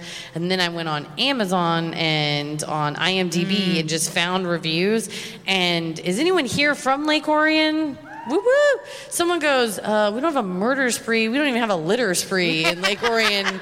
The way they shot it, I don't know if you've uh, familiar with Devil's Night, Dawn of the Nain Rouge, but it looks like a post-apocalyptic wasteland that is just ravaged by a demon killer. And someone's like, that is not even close to where. Where did you? We have a shoot beautiful this?" city. There's a Yeah. lake. They chose all the worst. They're like, just use a dumpster. And it's like, what? No. Uh, but it is. Uh, the reviews are key. Well, good for Nathan for finding his own way because Yes. it has to be. You have to feel like you've been living in your brother's shadow. If your brother's Eminem, that's hard. I mean, God, he's gotten so hot, With age, yeah. Like a fine wine. man. For real. No, that no. halftime show. I think about that once a week. That halftime show. All of them. All of them. Except 50 Cent, not him, Sorry, buddy. Mm-hmm. but everybody else aged very nicely. While the debate of whether the Nain Rouge is a friend or foe may carry on, John Tenney makes a solid point, despite which side of the fence you may fall. The Nain has been a resident of Detroit for longer than any of us, and the spirit of the Nain will continue long after we're all gone. Runrow also concedes that both sides make valid points. For me, the crux of it is that there's an enigmatic quality, so no matter which way you slice it, I think it's totally reasonable to have a variety of perspectives on it. Tenney shared his perspective with the Detroit Metro Times when asked if he thinks of the Nain Rouge as a paranormal being. If it exists in your mind or your imagination, it exists as much as anything else does. Hatman style. Dude. Perception's reality. Jeff Probe said it. He's, he knows everything. Survivor. So it all comes back to Survivor. But this, I love the subtle shade A lot of shade is in thrown. all of the because Tenny says you can think whatever you want to think. The name Rouge is what he is and will be when you're dead. like fuck, turn the knife. Uh, Mm-hmm. but yeah, it's. Uh, I think uh, this is a battle of the titans here. Bruno versus Tenny. We got to have a, a debate. Mm-hmm. Well, what do we think? Oh. Whose side are you on? I think I'm. I don't know if I'm allowed to comment, but please forgive me. I think I'm on the Tenny side. Mm-hmm. That I love the Nain Rouge. The idea that he's misunderstood. He's a misunderstood creature. Like he's so many of Forrest us. Gump. He's just palling around Detroit. He's he's, Forrest Gump. Forrest Gumping it around Detroit. He's here for every beach Mild thing. mannered, humble as pie, Forrest Gump. That's He's- what this thing is. He's throwing out aphorisms here and there. Uh, but I do like the idea that the villain here was the hubris of man and not saying being grateful. Whether the name Rouge is a literal thing, I think it is. I mean, I've seen him on the news. Just saying, Mm-hmm. uh, or you know, or just the general concept of don't let. She said, beware of undue ambition or like blind ambition and letting that take over your life. And we see that that did. And Cadillac's ass got got. Still had a car named after him. You know what? That's the only thing is her her whole fortune was that your kids will inherit nothing and then your name will be forgotten. Although, really, we remember Cadillac as a great car, a great, amazing product of Detroit, not as, well, we named it after this Mm-hmm. person that was a founder. So, I mean, maybe. I, that's, I, until doing this research, I, I didn't just know that's how assume it Cadillac was- got named. No, I thought it was a very fancy name of a car. Mm-hmm. So I like that idea that it was it's something now that is beyond him that his name isn't as important as the product that this city made kind of went on without him. Mm-hmm. I'm Team Tenny. Team Tenny too. I'm Team Tenny. Wow. Yeah, I think that um, I, he looks fine. He looks like a he. He's misunderstood. I think like all lores, it's to teach us a lesson. True. There, we did not read anything that he was that, like, don't go in the forest, kids, or the Nain Rouge will get you. Like all of it to keep him home from doing it. I don't know why. I've done this at like two of our past live shows. I've made this motion with my hand. That's that's too many. That's so many. uh, for people at home listening, she's Oh, yeah. fingering her handhole. Yeah. Is that what you call it? You guys would call it just finger your handhole? What was that? That's Just finger what I'm your handhole. doing. Yeah, yeah. yeah I, I like him. I think that um, you know, like uh, Tenny said, history is all kind of just whoever writes it. True. It's their perspective. So how do we really know? You know, there's a lot of different versions of it. So if you want to rewrite it, He's going in the Cryptid Hall of Fame with us, I think, along with Mothman. do you and- consider him encrypted? I think so. I think he's uh, Okay. he's Mothman style, Jersey Devil Yeah. style. Like shows up, appears. He's more.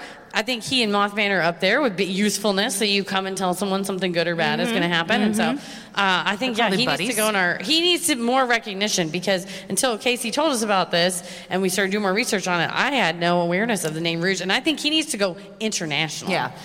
If He he's needs to not go- viral, Come on. he's got to go viral. This is such a great. It's such a great character. It's such a because he is. I think doing this out of the love of Detroit. I don't think it's it's like if you said every time there's a fire, there's the fire trucks here. Interesting.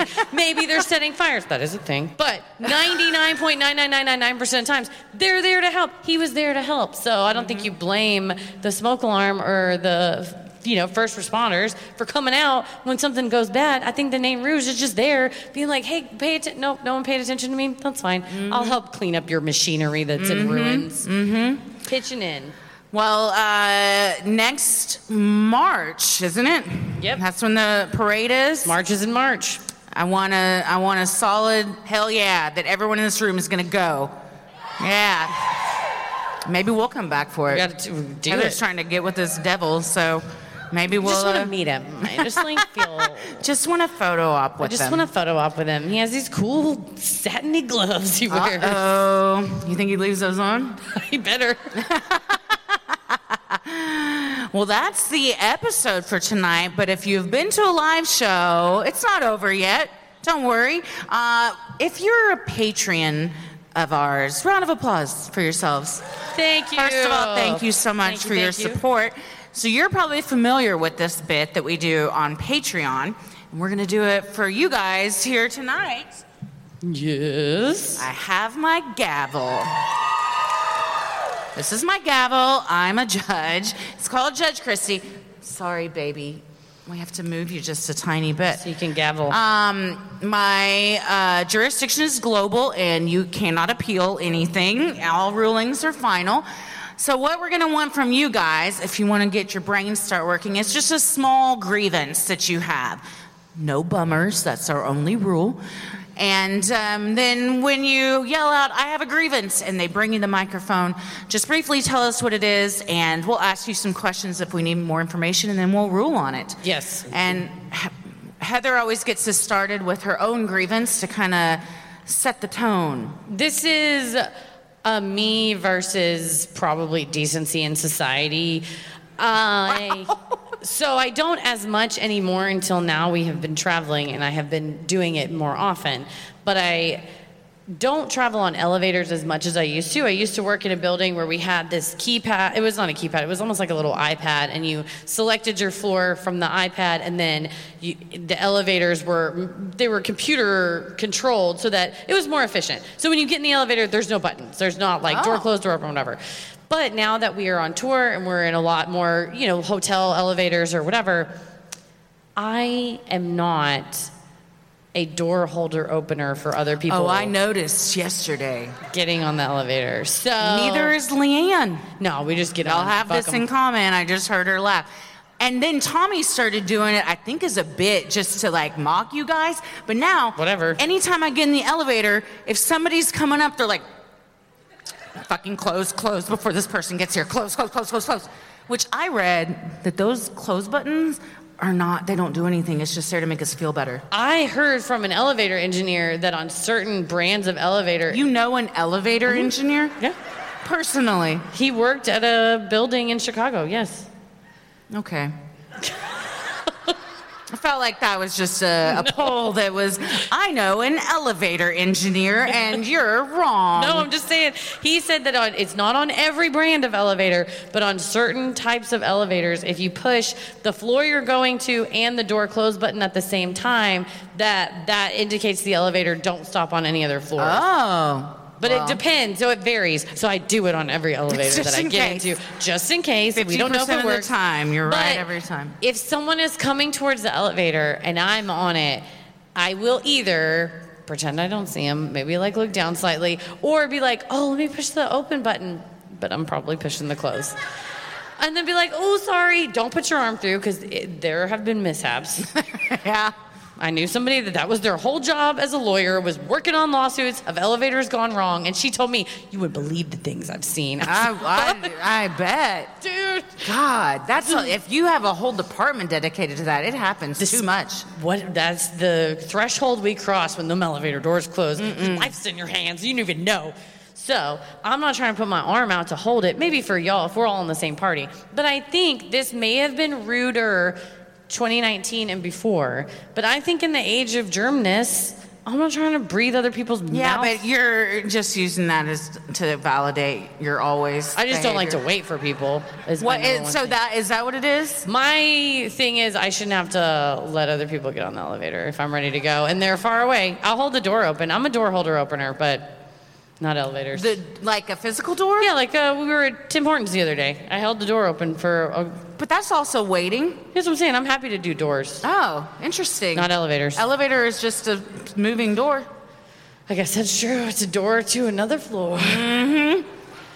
That's I don't know the uh, I would be less likely to hold a door open versus an elevator Well, because door I gotta like use my arm and I just have to use my finger. we- I, that's, Less apparently work. those buttons are a lie. I guess so. I don't know. I I uh, it depends. Both door and elevator. It depends on how far the person away. that's the other thing is if there is some distance, If I'm on an elevator and someone from that exit sign is like hold the door, that's too far. too far. It's never gonna happen. Same with the physical door. I'm not standing here for like 45 seconds until you get over here. Too far. That's not happening. Uh, so my question is: It's me versus other people that want to get on the elevator. Am I a monster for nowadays? Not For putting my- nowadays? not because, like I said, back. I, yeah, but you're just you're using the pandemic as an excuse for not wanting people in the elevator, which you've always felt that way. I like the one that was the one that in my old office. That was the computer. The chip. I've never fell where been they on that may. kind of fancy Oh, it was wild. elevator. It was very confusing. I will say the hotel we were at yesterday was it yesterday or today? yes, yesterday. That elevator, slow. These people from I don't I don't. We were in Canada. There were a lot of nationalities, which was wonderful. It was very diverse. They're like, you'll be waiting here for 35 minutes. You can't even get on that lift. Nobody can get on the lift. Blah blah blah. And then George Brown told us, well, you just take the service elevator. And we're like, I don't think we're supposed to do that. What are they gonna do? Nothing, because we did it the rest of the time we were there. Nobody I- said anything. I am a guest, and it is a service for me to get a ride in an Mm-hmm. elevator. So it worked. Also, if they needed help carrying something, I would have helped. You know, you got a I'd- cart full of towels. You need help pushing it in and out. I'll, I'll pitch in. If it Oh. means I get where I'm going faster. I do not think that it's um, wrong that you don't want to have a bunch of people in an elevator now. Thank you. I will say, Heather McKinney does not like to be inconvenienced. Neither does Christy Wallace. But Heather McKinney really doesn't like to be inconvenienced. So if it means that she, she's got to wait for something, I hate waiting for things. yeah, same. a uh, She problem. drives like she elevates. It's the same. Bad out of health. It's the same. but I do not think you're a monster. I Thank think you. are wonderful. Um, but please don't eh, like don't have this apply to me. No, I'll, I, I'm not gonna. I love you, so I'll push the button open, but I'm not putting a limb through. No, you don't have to put a limb through. Not after what my friend has seen. You don't have to put a limb through. No limbs through. Final ruling. Thank you. Yeah, don't ever put a limb through. God, I got bonked by the one today. It did. The elevator just went. Yeah, like, bitch, like, walk faster. I was like, what is happening? And Tom was like, it's like our Roomba. It's trying to figure out, like, where you are and how to get away. So that's, uh, that's how it goes. So if you have a grievance, yell out, I have a grievance. Oh, we got one. And we'll have someone bring you the Yeah, mic right right, here. here. Keep your hand up. Here All right. comes Jamie. Everybody give Jamie a Thank round you, of Jamie. applause. She's been great. And tell us your name and pronouns, please. Uh, Ray, she, her. Ray, you said? Ray, she, her. Nice to meet you. hello, hello. Um, so, Talk a little bit more into the Yeah, mic. hold on Okay, up a little bit. There sorry. you go. No, No, that's- you're good. No worries. um, uh, I've spent a lot of pandemic time on TikTok, as most people did. Um, and during my time on TikTok, my husband's ex wife um, was a frequent part of my algorithm. Part of your what? My algorithm. Oh. Uh, she was on my For You page a lot. Um, and there was a lot of videos of her talking about my current husband, her ex husband. Uh, so uh, she had a P.O. box in her bio. I sent her a spring loaded glitter bomb. Did you really send her a glitter bomb? Yeah. Wow, I have- I have I've a never video known of someone her to actually open- do that. Um, she posted a video of it, so that was great. That also showed up on my For You page. Did she know it was you? Oh, no, it was anonymous. nice. Did she know it was a glitter bomb when she was opening it? I mean, she opened it. she found out, didn't mean- she? That's so fun to. wa- You're like a f- literal fly on the wall. You get to She- see somebody experience it, and they don't know it was you. Yeah, so um, I don't. Am I going to jail for? Um, sex- No. Wait. So Judge she's Christie. your husband's ex, but she's talking about him. Yeah. Like, what is she saying? I just. They had a dog together, so there's a lot of dogs. They had what dogs? A dog, yeah. So they had a no dog no together? kids, no kids. They had dogs together. Okay. Um, and then uh, she she mentions a lot about how he gave her the love of her life, which is Wait, a dog. he was her. The no, dog the dog was is the love of her life. Sick burn on dog, your but- but ex-husband. she- huh? Yikes. But yeah, she brings him into the dog being the love of her Mm. life. Did she name him or did she says my ex? Uh, mm, she's named him once Wow. that I know of. I don't. I don't look for her. I just let her show up. That's Like wild. it's that the it's like algorithm- Russian roulette at this point. Have you liked her videos? Not on But you purpose. watched yes, always. It knows that Does you it know watched. that? Oh. Yeah, it knows what you watch. Even if you don't like it, it knows what you spend most t- your screen time on. Well, I mean, the first time it happened, I was sitting next to him. I'm like, "What's she look like?" Because I've, I've seen pictures of her, but not recently. And he Oh. You're like, was- what does she he's look like covered in glitter? I'm about to find out. I was like, "Well, is do you like this?" Glitter. Um, No, you are not a monster. I at think all. that's great. It's a harmless thing, but it's also like we talked about glitter the other night. Oh, yeah. It the sucks. herpes. Glitter sucks. The herpes of yeah, It'll wreck She's Never everything. getting rid of it. And uh, but the best part is she doesn't even know it's you. That's Yeah, for you. I love that's it. for you. Does she have a lot of followers? yeah, Oh, like in the tens of thousands? and the hundred Uh, thousand. Oh wow. Oh, so we may have seen this person on TikTok. yeah. Me- meanwhile, I'm like I mean, if- TikTok glitter bomb reaction video. Yeah, we'll we will Dog search lover. for that. I have the video. Oh, wanna sh- see Oh, drop that, drop that, Shoot that uh, to drop me. that link in our, our DM me. DMs. I'll put it in We your won't DMs. put her handle on blast Gotcha. unless No, no, you no. want to. But we'll watch we, it. We're not going to do it. Yeah. Uh, no, final ruling. Um, you're not a monster. She needs to stop. She needs to keep your husband's name out her mouth, and she Yeah, Mm-hmm. don't want to eat some glitter in her mouth. Boom. Thank you. Who else has a grievance? Who else has a grievance? Oh, we got Oh, one right here in the middle. Hey, hey. All right. Hi, um, Hi, what's your name? Holly, she, Holly. her, Thank you. and fellow Esquire Heather. And what? Fellow Esquire. Oh, you're gonna- also an Esquire? Oh, yes, I'm an nice. attorney also. Yeah. What's up? What's The up? lawyers really put that in their names. Sometimes. Oh, you can. Sometimes, yeah. Usually, if they're working like a job that's like JD prefer, like where it, would- if you're a prosecutor, they know you're a lawyer. But if you're like director of business development, but Mm-hmm. also a lawyer, like I could put Esquire on account of I'm a comedian now. You should. Please start going by that. I'm Heather, and or I'm Christy, and I'm Heather Esquire. Let's get into it. I'll start doing that. All right. Sorry, Holly. What is your grievance? So my grievance is um, with my father's new wife. Um, Oh. So stepmommy dearest. Um, so they have a uh, four-bedroom home um, that my father had before they got married, and there's a beautiful bathroom upstairs, and there's a a nice small bathroom downstairs, which is next to the guest bedroom, which is what I use when I'm visiting. So, um, stepmommy dearest uses the downstairs bathroom usually when she's getting ready day to day. And regardless of whether I'm visiting or not, 6 a.m., she blares music, the bathroom door open, right next to my bedroom, and also sings along. What kind of music? Jinx. This is a uh, live, laugh, love kind of stepmommy. So we're talking like T Swift, not the good stuff, you know. I feel like she sings. Uh, she plays. I hope you dance. Yes. I've been woken up to that before. Yeah. Yeah. Yeah. Um, and uh, so one time my dad was texting me as I was visiting. And, and by the way, she's done this also when I had a friend visiting with me. So, so she woke up both of us. And your friend's like, "What the fuck is happening?" Good stepmom. And recently when I was home, you know, I, didn't, I wanted to keep the status quo, not bitch and moan about it, whatever. Um, but recently my dad, um, I was visiting and he texted me, said, How are you? And I said, Well, I got woken up to, you know, T Swift uh, blaring with so and so's singing. And so he asked her the next morning, he wrote a little note on her radio and said, You know, will you please turn down the, the music a little bit? It's waking up people in the house, which it's literally People in just, the house. Yeah. I was like, Dad, she knows it's me. she knows it was you.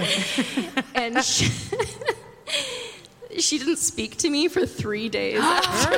Oh. she sounds like a monster. so I'm wondering if, if I'm kind of like the asshole because it's her home and I'm a guest, or if she's just. I mean, very she sounds inconsiderate. like an asshole. Period. Repeat. And you said it's a four-bedroom house. There are more than There's one a bathroom. bathroom upstairs Yes. by her bedroom. No, this is a Yes. flex. This woman is flexing. Even in the it silence. does sound like she's a flex. Yeah, she's flexing, but it's extra hard when you're there. She should be ashamed of herself. I am. I am so worried about how others feel in my home. Yeah. That I will like tiptoe around my own house if Yes. someone is asleep or staying over because I hate morning noises. Is Yeah. what I call them. I don't want pots and pans banging around. I don't want talking. Ra- My husband shaves every morning with an No. electric razor. That's the sound of a fucking jet engine. It's just so loud. And he has to be able to see, so he has a giant spotlight, which, anyway, this is another grievance from before. But we only have that bathroom for him to get ready in because it has all the things he needs to get ready in. And I think if we had a guest, particularly, I would say we got to close every possible door. Could you use maybe just a regular razor? Uh, the, she knows what she did. It's inconsiderate for her to do this, Yeah, for she sure. done- she done. Yeah. Um, and then to not speak to you is just childish. Two for 2 We're on. We're on that wavelength. Thank you. Um, so, did she, when she started talking to you again, did she broach the subject? Um, no, It's, she. there's been no acknowledgement of of this. no. She sent me, and by the way, this woman's like over, like I think she might be fifty. she she apologized to me through a text while I was still in her home, Oh, saying that her hormones were going crazy and she was sorry. Oh, so she's blaming it on menopause, is what she's doing. Well, I mean, I don't. She could be. I don't know. But it's like your period. Like, what are you gonna do? Argue with her about it? Like, Yeah, you just let her have it. Yeah, you can't. Yeah, Just- it's like in high school. You're like, why are you late? cramps. Yeah. Well, fuck, I got nothing. Like, no I teacher can't- can challenge you on that. I can't climb that rope to the ceiling. I have the menses. well, I'm glad she apologized. Yeah, although it was through text, which is odd. Has she done it anymore? Oh yeah, she does it every time. I, The fuck? Don't apologize if you're going to keep doing it. No, I don't like that. No, I don't like that at all. you're not a monster. She is. She needs better taste in. Well, I love T Swift, but she needs to be listening to the good stuff. It doesn't matter. Anything at six o'clock in the morning is. a I don't care what it nightmare. is. Yeah, and my it's- own children's voice. I don't want to hear it at 6 a.m. Nothing. Nothing at 6 a.m. Finally, you're not a monster. Um, maybe you take one of those upstairs bedrooms. Maybe you switch bedrooms. Or You- throw you- her- you do your own flex. Put her radio in the toilet. I don't know. Final ruling. Thank you. Thank you, Holly. Who else has a grievance? Anyone? Oh, Oh, right, right here. in front. You can just pass it right up in front. Look at that. Teamwork makes the dream work. done and done. And you guys have all your little hoodies on. Those look great. Uh, So, This is my bestie, Heather. Hi, bestie. What's your name? I'm Rebecca. Hi, Rebecca. Um, my grievance is more like a society type thing. Okay. Uh, gender roles specifically. So this is my husband, Brett. Um, we Hi, have Brett. Four Did you get beautiful dragged girls. here? You never heard Yeah. of us. Yeah. thanks we for know. coming. We know. Thanks for not leaving. He How about hears that? it. Some guy in the back just raised his hand. He was too, like, "Me too. I don't wanna see- come to this." Y'all hook up. Y'all I, can be am fri- very y'all- familiar with your voices. Anytime my children aren't around, I hear your voices. Oh, Great. well, thank, Thank you so much. Thank you. He's like, I don't listen, but I fucking hear you I- all the time. Oh, do I I hear was it? dragged to this tonight. Hopefully, you're having a good time. Uh, what is your general grievance? Uh, my general grievance is that people assume that because we have four girls, that uh, it's a burden on him somehow, and also that because he is the husband, that I have to come home and take care of five children. Um, it's been brought up a lot. You have and- five kids. Well, No, they you have know, four. The husband. is the Oh, oldest. four plus you're four including him. Okay, I got you. So, um, and I just kind of go along with it though too, like because I feel like it's uh, kind of another gender st- gen- gender stereotype that if you're a woman, you have to be like the caring, take care of, patient. You know, he does most of the kid stuff. Mm-hmm. If I'm being, I built them and birthed them. You grew and them. Mm-hmm. I grew them. Yeah, That's magic. Uh, But he's like, he's like the mom, and I'm like, the Yeah, dad.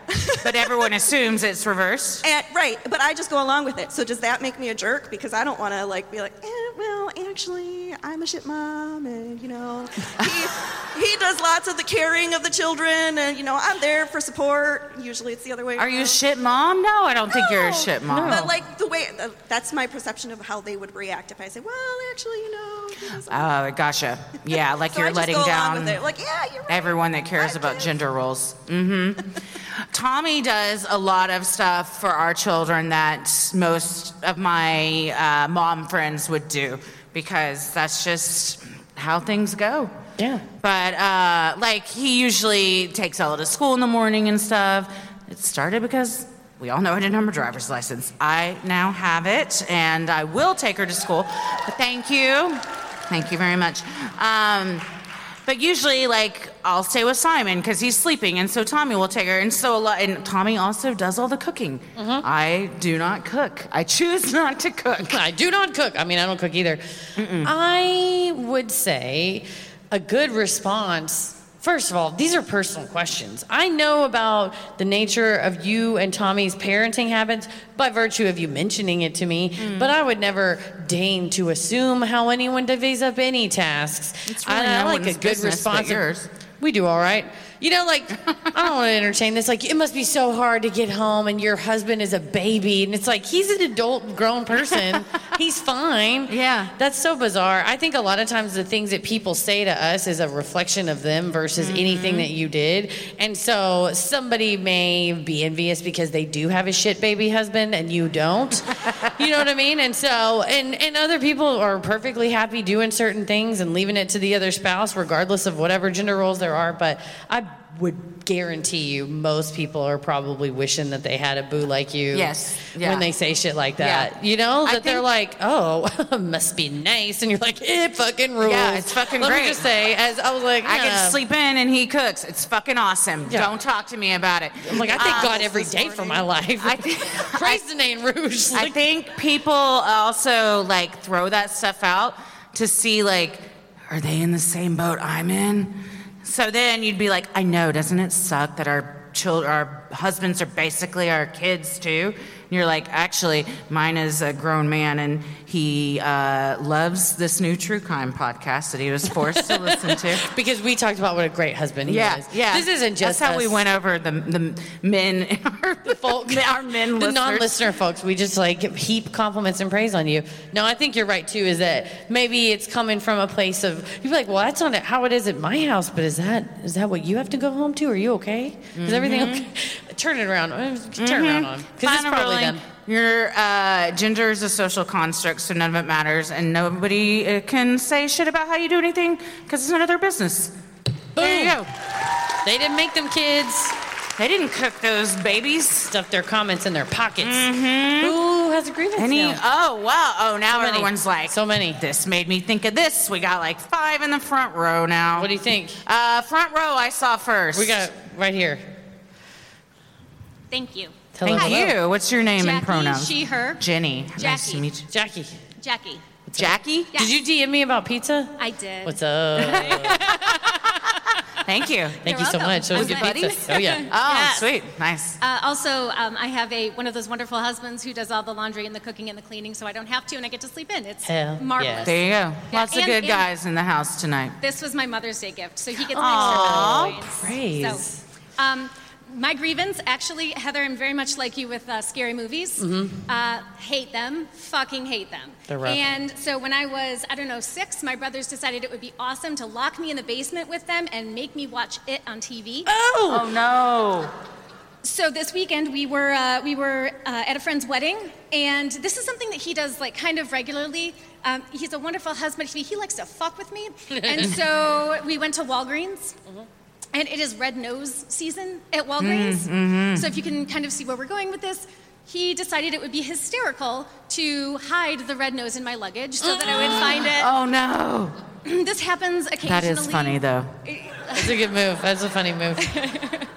So uh, we saw The Grudge, I think, once, and he woke me up in the middle of the night doing that like uh, That's how you get punched in the throat. Okay, so that's my question, Also right? funny, but I would have punched you in the throat had you done that to me. So my question and my grievance is, who's the asshole here? Oh, I think you have earned the right to prank back. Oh, Yeah.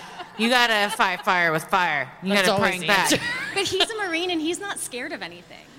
Well, We're maybe all scared of something. Yeah, so everybody has something. I haven't found it yet. I, Maybe I- it's not fear. Maybe it's Oh, like oh, ma- yeah, oh, maybe, maybe I'll like leave a positive pregnancy test in the bathroom. there you go. We've there been you go. together for a minute. So also, we got um, your anniversary, March 19th. Yes. 17 years ago. Oh, it's a good, it's a Ah, Good good day. lucky day. Good day. Good day. lucky day. Yeah. Wow. Everybody's scared of something, man. It's Yep. coming. She'll find it. She's might gonna not be find it. like a traditional scary like monster type thing but i mean Doesn't have to be- public speaking your own mortality. You're Yeah. gonna die someday. We all are. Everyone in here. snakes tommy's scared of Also spiders snakes. I'm- Lame.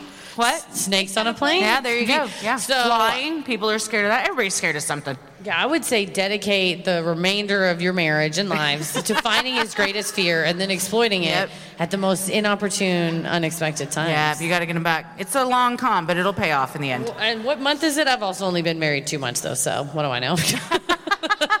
yes So uh, am good I luck an asshole for having punched him in No. the face? you in the punched him when he if grudged you're, you. if you're woken up gr- what grudge style I might have given him a black eye a couple times. Oh, you earned that, buddy.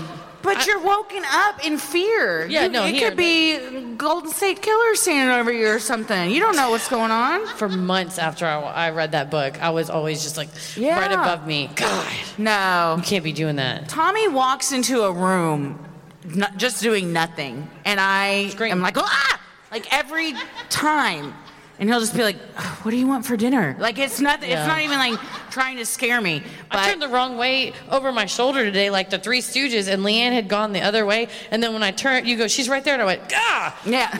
We're in the very, street. Uh, st- we're easily startled. Yes. If someone, if Tommy woke me up doing, Or like, woo, one, we'd be sleeping in separate beds for a while until that got straightened out. Also, our kids sleep in the bed with us, so I'd be like, what are you, fucking monster? What are you trying to do? I love this imaginary Tommy that would never do. He would never. No, and he you're like, would what never the do fuck this is in a wrong movie." with you, imaginary Tommy? he would never do this in a million years. Never. If he did, and I punched him, that is fine. yeah, I think that's You're completely fine. you're you're well within your right to Totally. defend yourself. Totally. Yes. Final ruling. Absolutely. I think you were defending yourself. Absolutely. Now, if you're awake and he walks in and you see it coming and you still punch him, This is yeah. that's a little different. What if you're blow drying your hair and he sneaks up behind you so you can't hear him? He what? Don't be doing What if that. you're blow drying your hair and he sneaks up behind you so you oh, can't hear him? you monster! Right? Right? Uh, God. Oh wow. Yeah, plan. that's good, but also you're a monster. don't- Uh, there was like three people right over here, right there. Just Oh, pass it around. I'm just passing around. You know, for it. I think you got it. You got it, and then well, everyone's so polite because you're close to Canada. That's why. It's trickle down effect. Mm-hmm. What's your name and pronouns? Etta, she, her. Hi, Etta. Hi. Um, okay, so I started working. Um, okay, I'm married with three children, right? Uh, like eight, six, and four. The middle child gets Hold it a lost. little close. I'm. Just, can we Here, turn the mic okay. up just a tad? But also just hold it close to your mouth. Okay. Thank you. Is that Sorry. better? No, I. Uh, it's hard for me to hear up here. Okay, You have sorry. three children. Yeah, eight, six, and four. Okay. And I started working like a year ago while my husband went back to school. And I decided that I'm making my money now. I'm going to spend it how I want. So I'm going on vacations by myself because traveling internationally with three little children frequently Can't it imagine. sucks. Right? Yeah.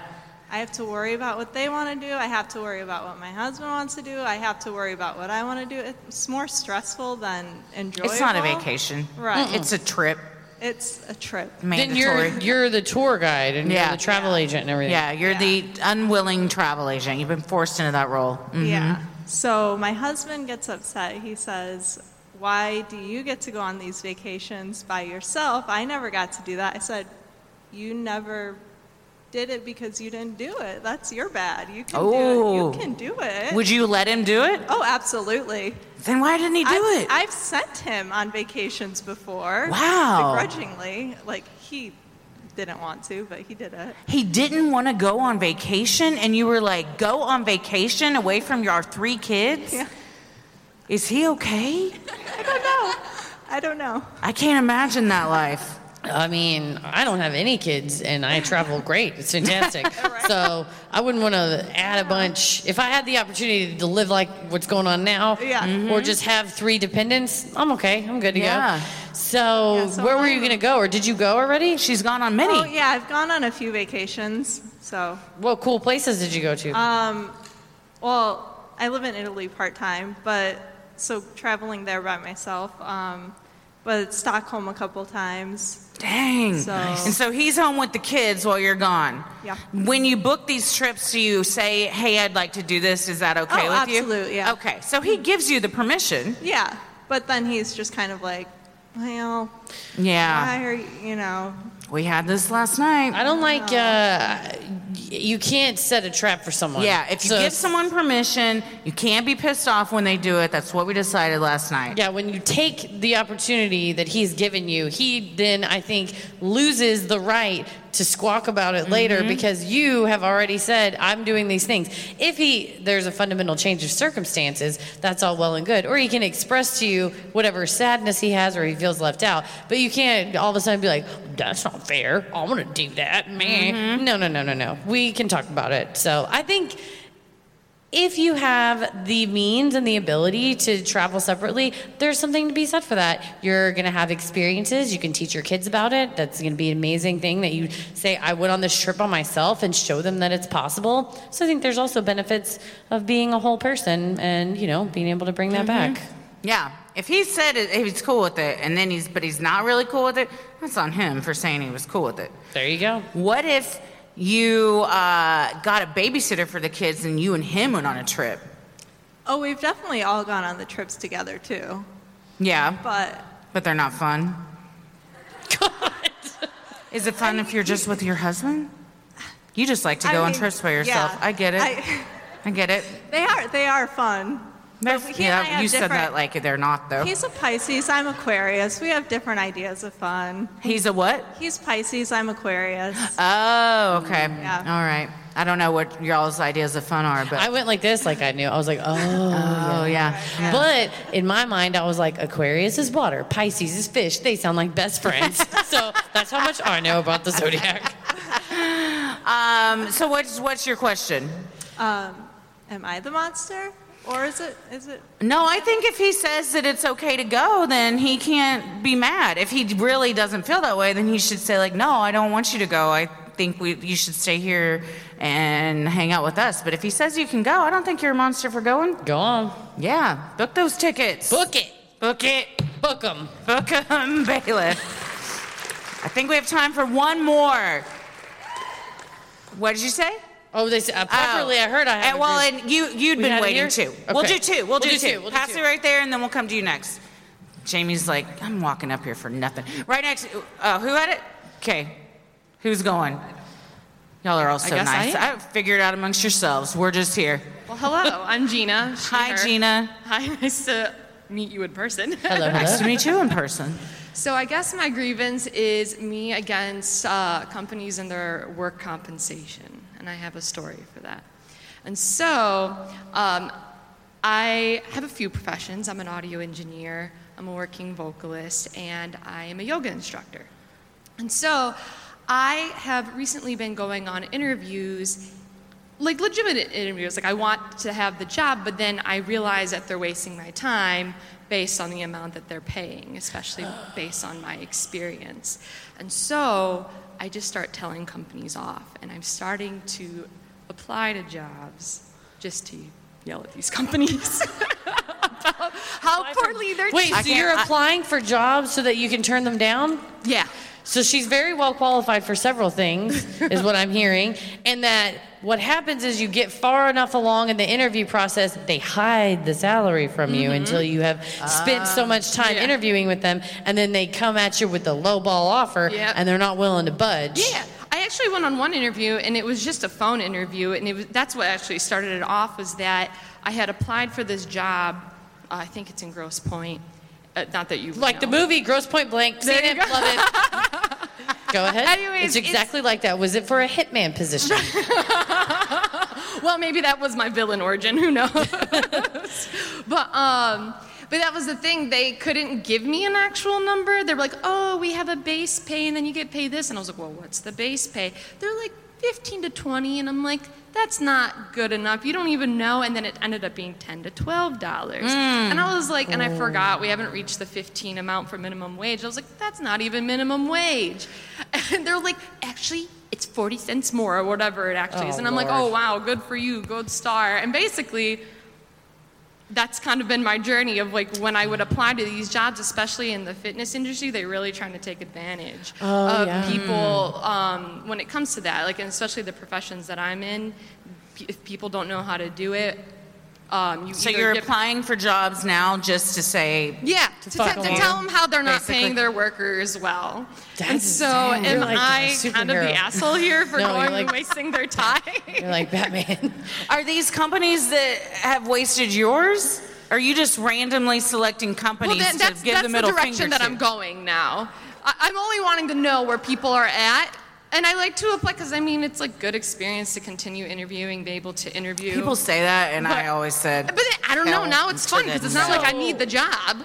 Distilling it down, you want to know v- is revenge applicationing okay? You're revenge applying places. These are vengeance applications. If for some reason they came back with a legit offer, would you accept it? Yeah. Good faith. Oh yeah, Good faith. You would 100%. accept yeah, it. 100%.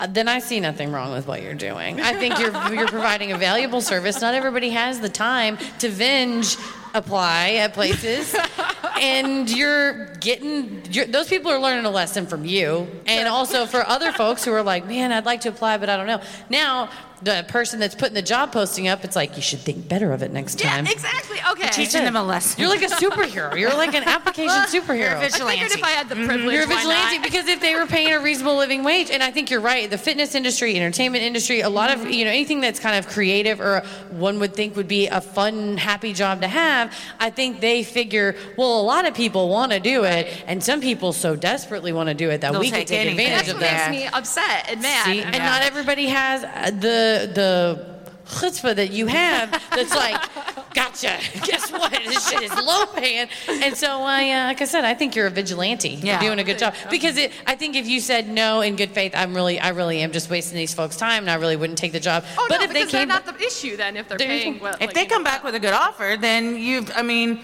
yeah. Done and done. Yeah, done. And get yourself a cape. Get you a cape. You're a hero. get you a cape. You're a hero. All right. All right, last one. one. right here. Right in the front here. All right. Jamie is coming over. What a night we've had What so a far. night we have had.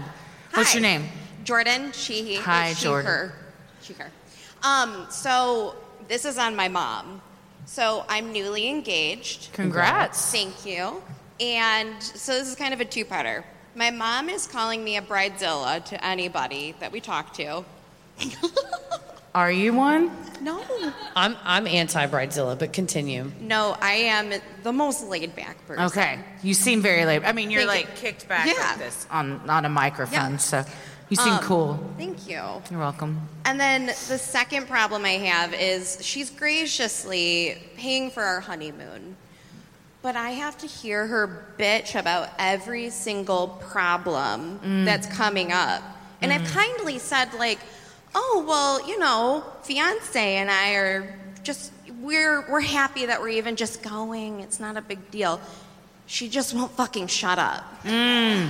so wait, is she planning the honeymoon and paying for it, or she she was a travel agent? So to be Oh, fair, okay. she knows what she's doing, but I don't want to fucking hear all the problems. So it, do, am I in the right to tell her to fuck off? I wouldn't say that necessarily. right, right, right, but, what what does she think you're doing that's bridezilla-ish? Um, telling her to fuck off? Telling yeah, I mean, no, no, I I just I my fiance and I are very laid back. We're we don't want a huge thing, and we've uh, my mom and I have butt heads on every So single. she has an part of the idea of process. Mm-hmm. what your wedding should look like.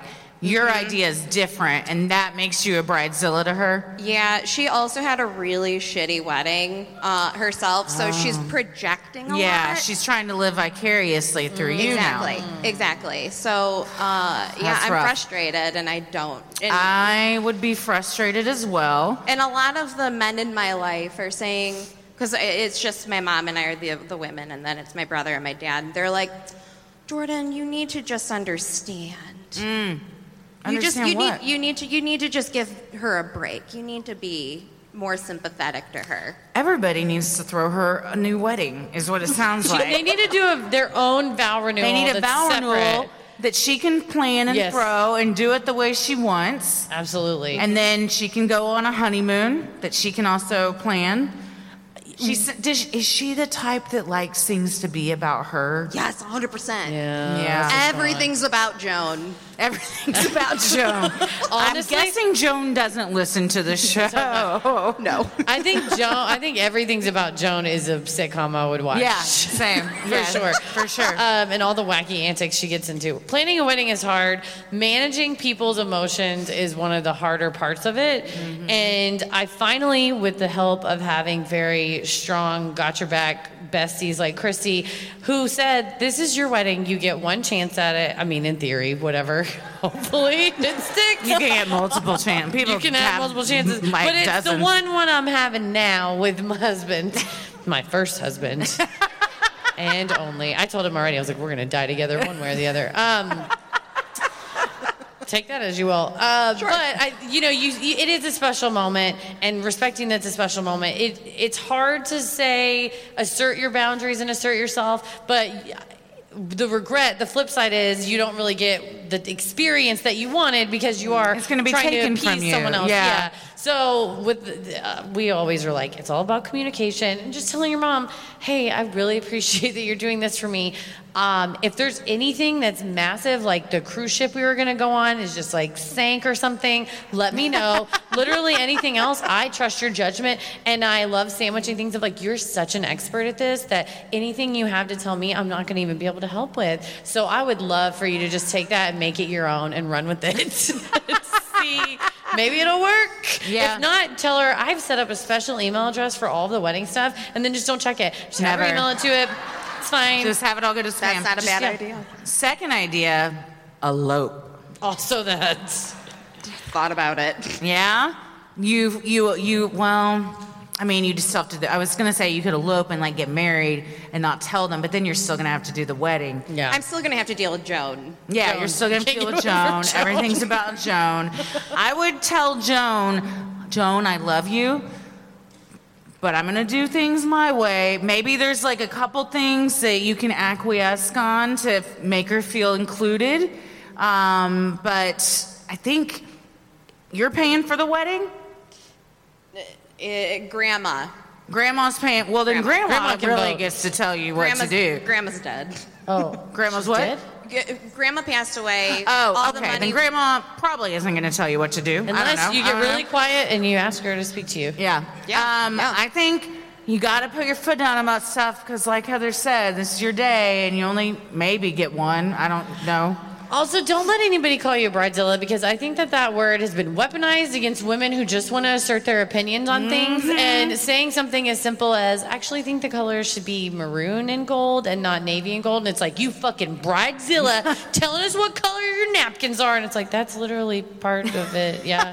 it's telling you my opinion. So there, absolutely, we went through a ton of like wedding forums when I was planning it. There are people who have bananas requests that are bridezillas that make people wear coordinated outfits and cut their hair a certain way and all that kind of stuff.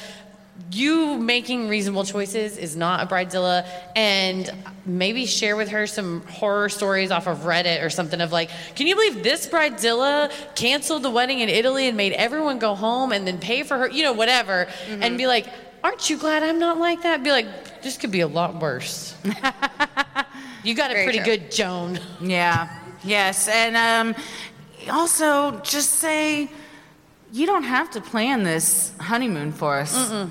Like, I think she sounds like the type of person, and correct me if I'm wrong, that constantly wants reassurance, to feel needed, but then also um, likes to just bitch a lot. Is that Joan? Nailed it. We've nailed Joan. Also, a sitcom I would watch. Uh, We've nailed Joan. I agree. I hope that you can talk to her when it's not the heat of the moment because it'll go better. But just kind of, you know, set some boundaries. And um, if all else fails, elope, go on a vacation by yourself, and break it to Joan. I don't know. Some get get pregnant and then she'll forget about it. That's usually what grandmas do. Uh, but congrats and good luck with Congratulations. everything. Thank you. Thank you all so much for coming tonight. Thank you. You have been an amazing, amazing audience. Um, if you're VIP, stick around. They're going to tell you what to do. If not, and this is the end of your night, have a wonderful evening. We've had so much fun. Thank you so much to the Majestic. Thank you. They've been so good to us, so please be good to them. As always, the devil rules the airwaves. Keep it creepy. Thank you guys so much. You've been great. Thank you.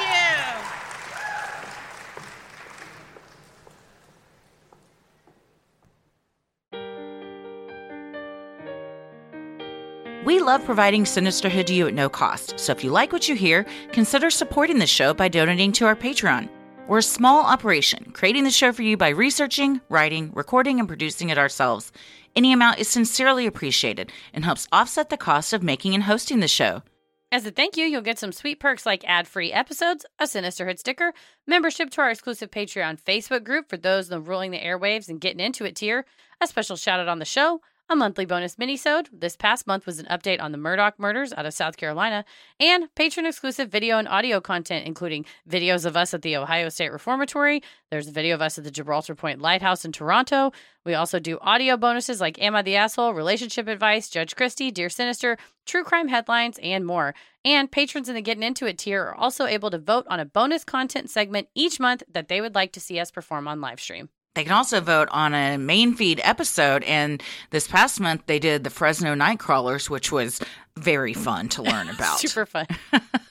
you also have the fun perk of access to our Discord server, where you can connect with other fans in real time and discuss the latest in true crime, share personal ghost stories, or just post adorable pictures of your pets. We hop on occasionally, and we host monthly Q and A's on Crowdcast, where you can ask us all your burning questions. For patrons not in the US, you have the option to pay in pounds or euros, saving you the cost of the conversion fee. Annual memberships for all tiers are also now available. Those that select this option will be rewarded with a free month of membership. For more details on all of this and specific member tiers, visit sinisterhood.com and click Patreon on the top banner. And make sure you stick around after our sign offs to hear your shout out. So many of you have been tagging us in pictures of you sporting your sweet Sinisterhood merch. Keep those pictures coming. And if you want to get some cool Sinisterhood swag like t shirts, mugs, totes, and even clothes for your kiddos, visit sinisterhood.com and click shop in the top banner. The best thing you can do to help us grow is like, review, and follow on Apple Podcasts, Spotify, or wherever you listen to your podcast.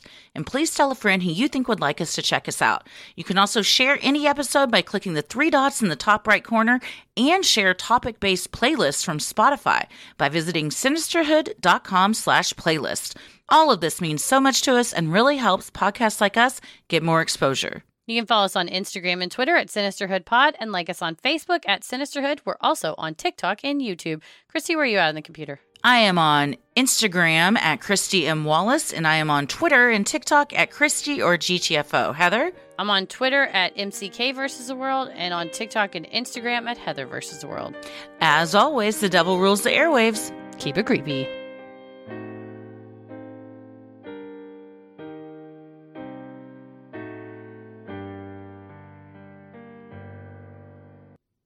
Thanks so much for supporting the show on Patreon. Here are your special Patreon shoutouts. Ellie, Dana Odom, Lee Claire Baker, Alexa Christie, Emma Watson, Gosh, the? We don't know. We could find out. This Emma Watson, we love you because Yeah. you're a Patreon subscriber. Yeah, no matter if you are Hermione Emma Watson or non Hermione Emma Watson, we love you the same.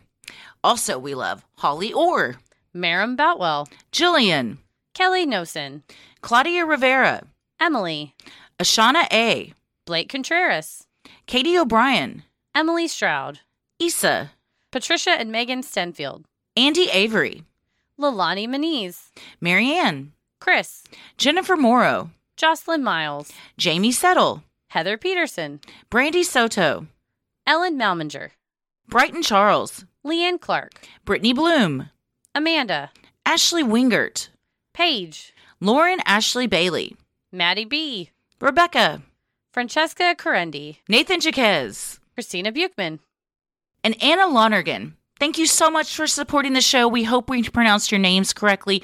We sincerely appreciate all your love and support. We couldn't do this without you. Stay safe, stay healthy, and keep it creepy. Bah ha ha ha. Sinister